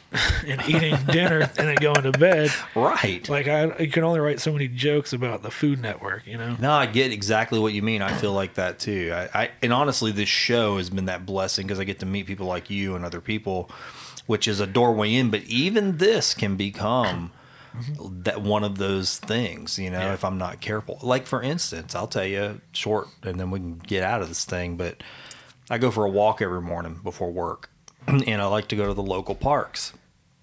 But you know, I only have so much time Yeah. but it's my time, right? But I like to read as well. And so what I have what's happened is I go, well, this is my time. And I like to read, and I like to write, and I love to listen to music. I like to meditate. I like to pray. I do like all these things I like. And I get this almost frustrated feeling that starts to arise. And it's like, I've only got this time. Which one of these things do I want to do? How can I fit them all together? And it's like all this going together. And so this morning, I realized I was like, I'm walking and listening to a book, an audio book, and it's actually frustrating me because I feel like it's becoming routine. And, that, and even though it's my time, I'm almost mad that I can't just uh, sink into it as long as I want to. It's, it's silly. So today I just was like, forget this. I'm doing something completely different. So I went to the park and I just sat in front of the water fountain and I said a mantra for 20 minutes Yeah. and like just zonked out into that space and i felt myself just like totally limp out all that poison thinking of frustration just like melted away into the sound of the water into the mantra and i was like okay i broke the i broke this Yeah. freaking watch i'm stuck in even though it's a healthy these things would most people like oh good you're reading and walking yeah. But those things too can yeah. become routine and like catch you I've done going, "Mm." the same exact thing with my days off of work, where it's uh, even on my days off, it's like I would schedule what I'm doing for that day, and it's like yeah. So even on my days off, I'll still feel like I'm in the same rut sometimes. Yeah, I totally get Yeah. that, man. It's It's, wild, isn't Yeah. it? It is it's funny how I, what they call it, the noonday devil. I think is what some people call that. It's like those things that seem Mm-hmm. yeah, they almost like catch you again. It's like, oh, well, okay, you broke this system, but hang on, I'll take this thing you love and turn that into a system too. Now you're stuck in this thing. And it's like, even comedy, I bet you can be like that, like oh, organizing and trying to get all the people. And before long, you're like, man, I'm stuck in this Yeah. thing. And then the joy starts to leak out. Yeah. You feel, you know, it's on, then you drive off and it's all over the ground. It's like, oh man, I need an oil change already. Come on. All right, man, I got one last question for you. Okay. See that yellow mug right there? Yes. That belongs to you now. Oh, I love a new coffee mug. There's a question on the back. All right. All right. Here. Yep. Did anything good happen today? Yeah. So far, this is what I've done today. Is but it it's good? been it's been great actually. Uh, Good. because it goes back into the breaking the routine conversation we were just having. Yeah. I told my wife, even like right before I came here too, that I was nervous just simply because of the fact, and this is true. It's like I don't like meeting new people, Ah. and I don't like having conversations with people I don't know. right. And you had both of those things. Here I am. So Yeah. this has been a great thing for me. Just as, as far as breaking those that trend of doing the same thing all the time and meeting new people well, and that's good. not hating it. That's So, good. Oh, yes. man, I hear you. I have social. I probably should say I had social anxiety, or I think I've re-identified it as something else. And so I get it, man. I would, I would probably have been terrified to, back years ago to come and sit down with somebody I didn't know. Yeah. But I think that probably like you with comedy, having those things helps Mm-hmm. you learn how to treat people better because you go, you know, how can I make the other person more comfortable? Yeah. Because I know they might, they potentially could be going through that, you know, Yeah. because I've went through it. So yeah, I'm glad to hear that, man. That's a positive thing. It is. It's very good for me. I'm so glad. what's the best way for people to follow you or find this information about the comedy scene in Lake Charles? Uh, right now, you can just follow my Facebook page. Just my normal everyday. Your personal page? Personal Okay. page. Chase Bonin. We also have Lake Charles Comedy on Facebook. Okay. I have a Twitter that nobody pays attention to, and uh, so you can try to find. I don't even know what my handle is. it's how much I pay attention to it as much. As well, as in this no market here, does. man, Yeah. it's just not. It, it hasn't got the roots like it. And uh, I do, uh, and I'm on Instagram as well, but Do you use that uh, barely. barely? Yeah. The main thing is, has Facebook been good for you? though? Facebook, Facebook is good. Uh, I, I get a lot of promotion on there, and uh, Well, what about the uh, the place too? Does they they have their own page? Do Yeah. they promote your events as well? Social Club, they'll promote every event that they have there. They're really good at promoting too. That was another cool thing about getting it with them is they actually promote as well as me. So Okay. it's not everything just relying on my shoulders. So- Okay. But yeah, so you can follow the Social Club. They got like two or three different pages on uh, Instagram and on Facebook. Okay. And then my personal page or Lake Charles Comedy would be the best ways All right. to find everything. So the best thing is then they, they go follow you personally on Mm-hmm. Facebook. They also follow the Lake Charles Comedy Scene on Facebook. Mm-hmm. And then the social club on Facebook. You're going to find the information, but primarily you're every other Thursday, eight Yeah. o'clock to ten. Eight o'clock, usually about ten. Every show is free. Wow, to that- the that's public, so you don't ever have to worry about having to pay to get in to watch anybody, and you're going to see a solid performer by the end of the night. You'll watch an open mic, you'll watch people trying new stuff, but then it's always going to be closed out by somebody that's a professional or at least a semi-professional. All right, Chase Bonin, Lake Charles Comedy, Lake Charles Comedian. Thanks. You're welcome. And I love you just as well. Thanks for listening to my conversation with Chase Bonin. If you found something good in this conversation, consider helping me keep the signal strong by supporting good news at patreon.com slash find the good news. I thank you for pressing play, for listening, and for sharing good news.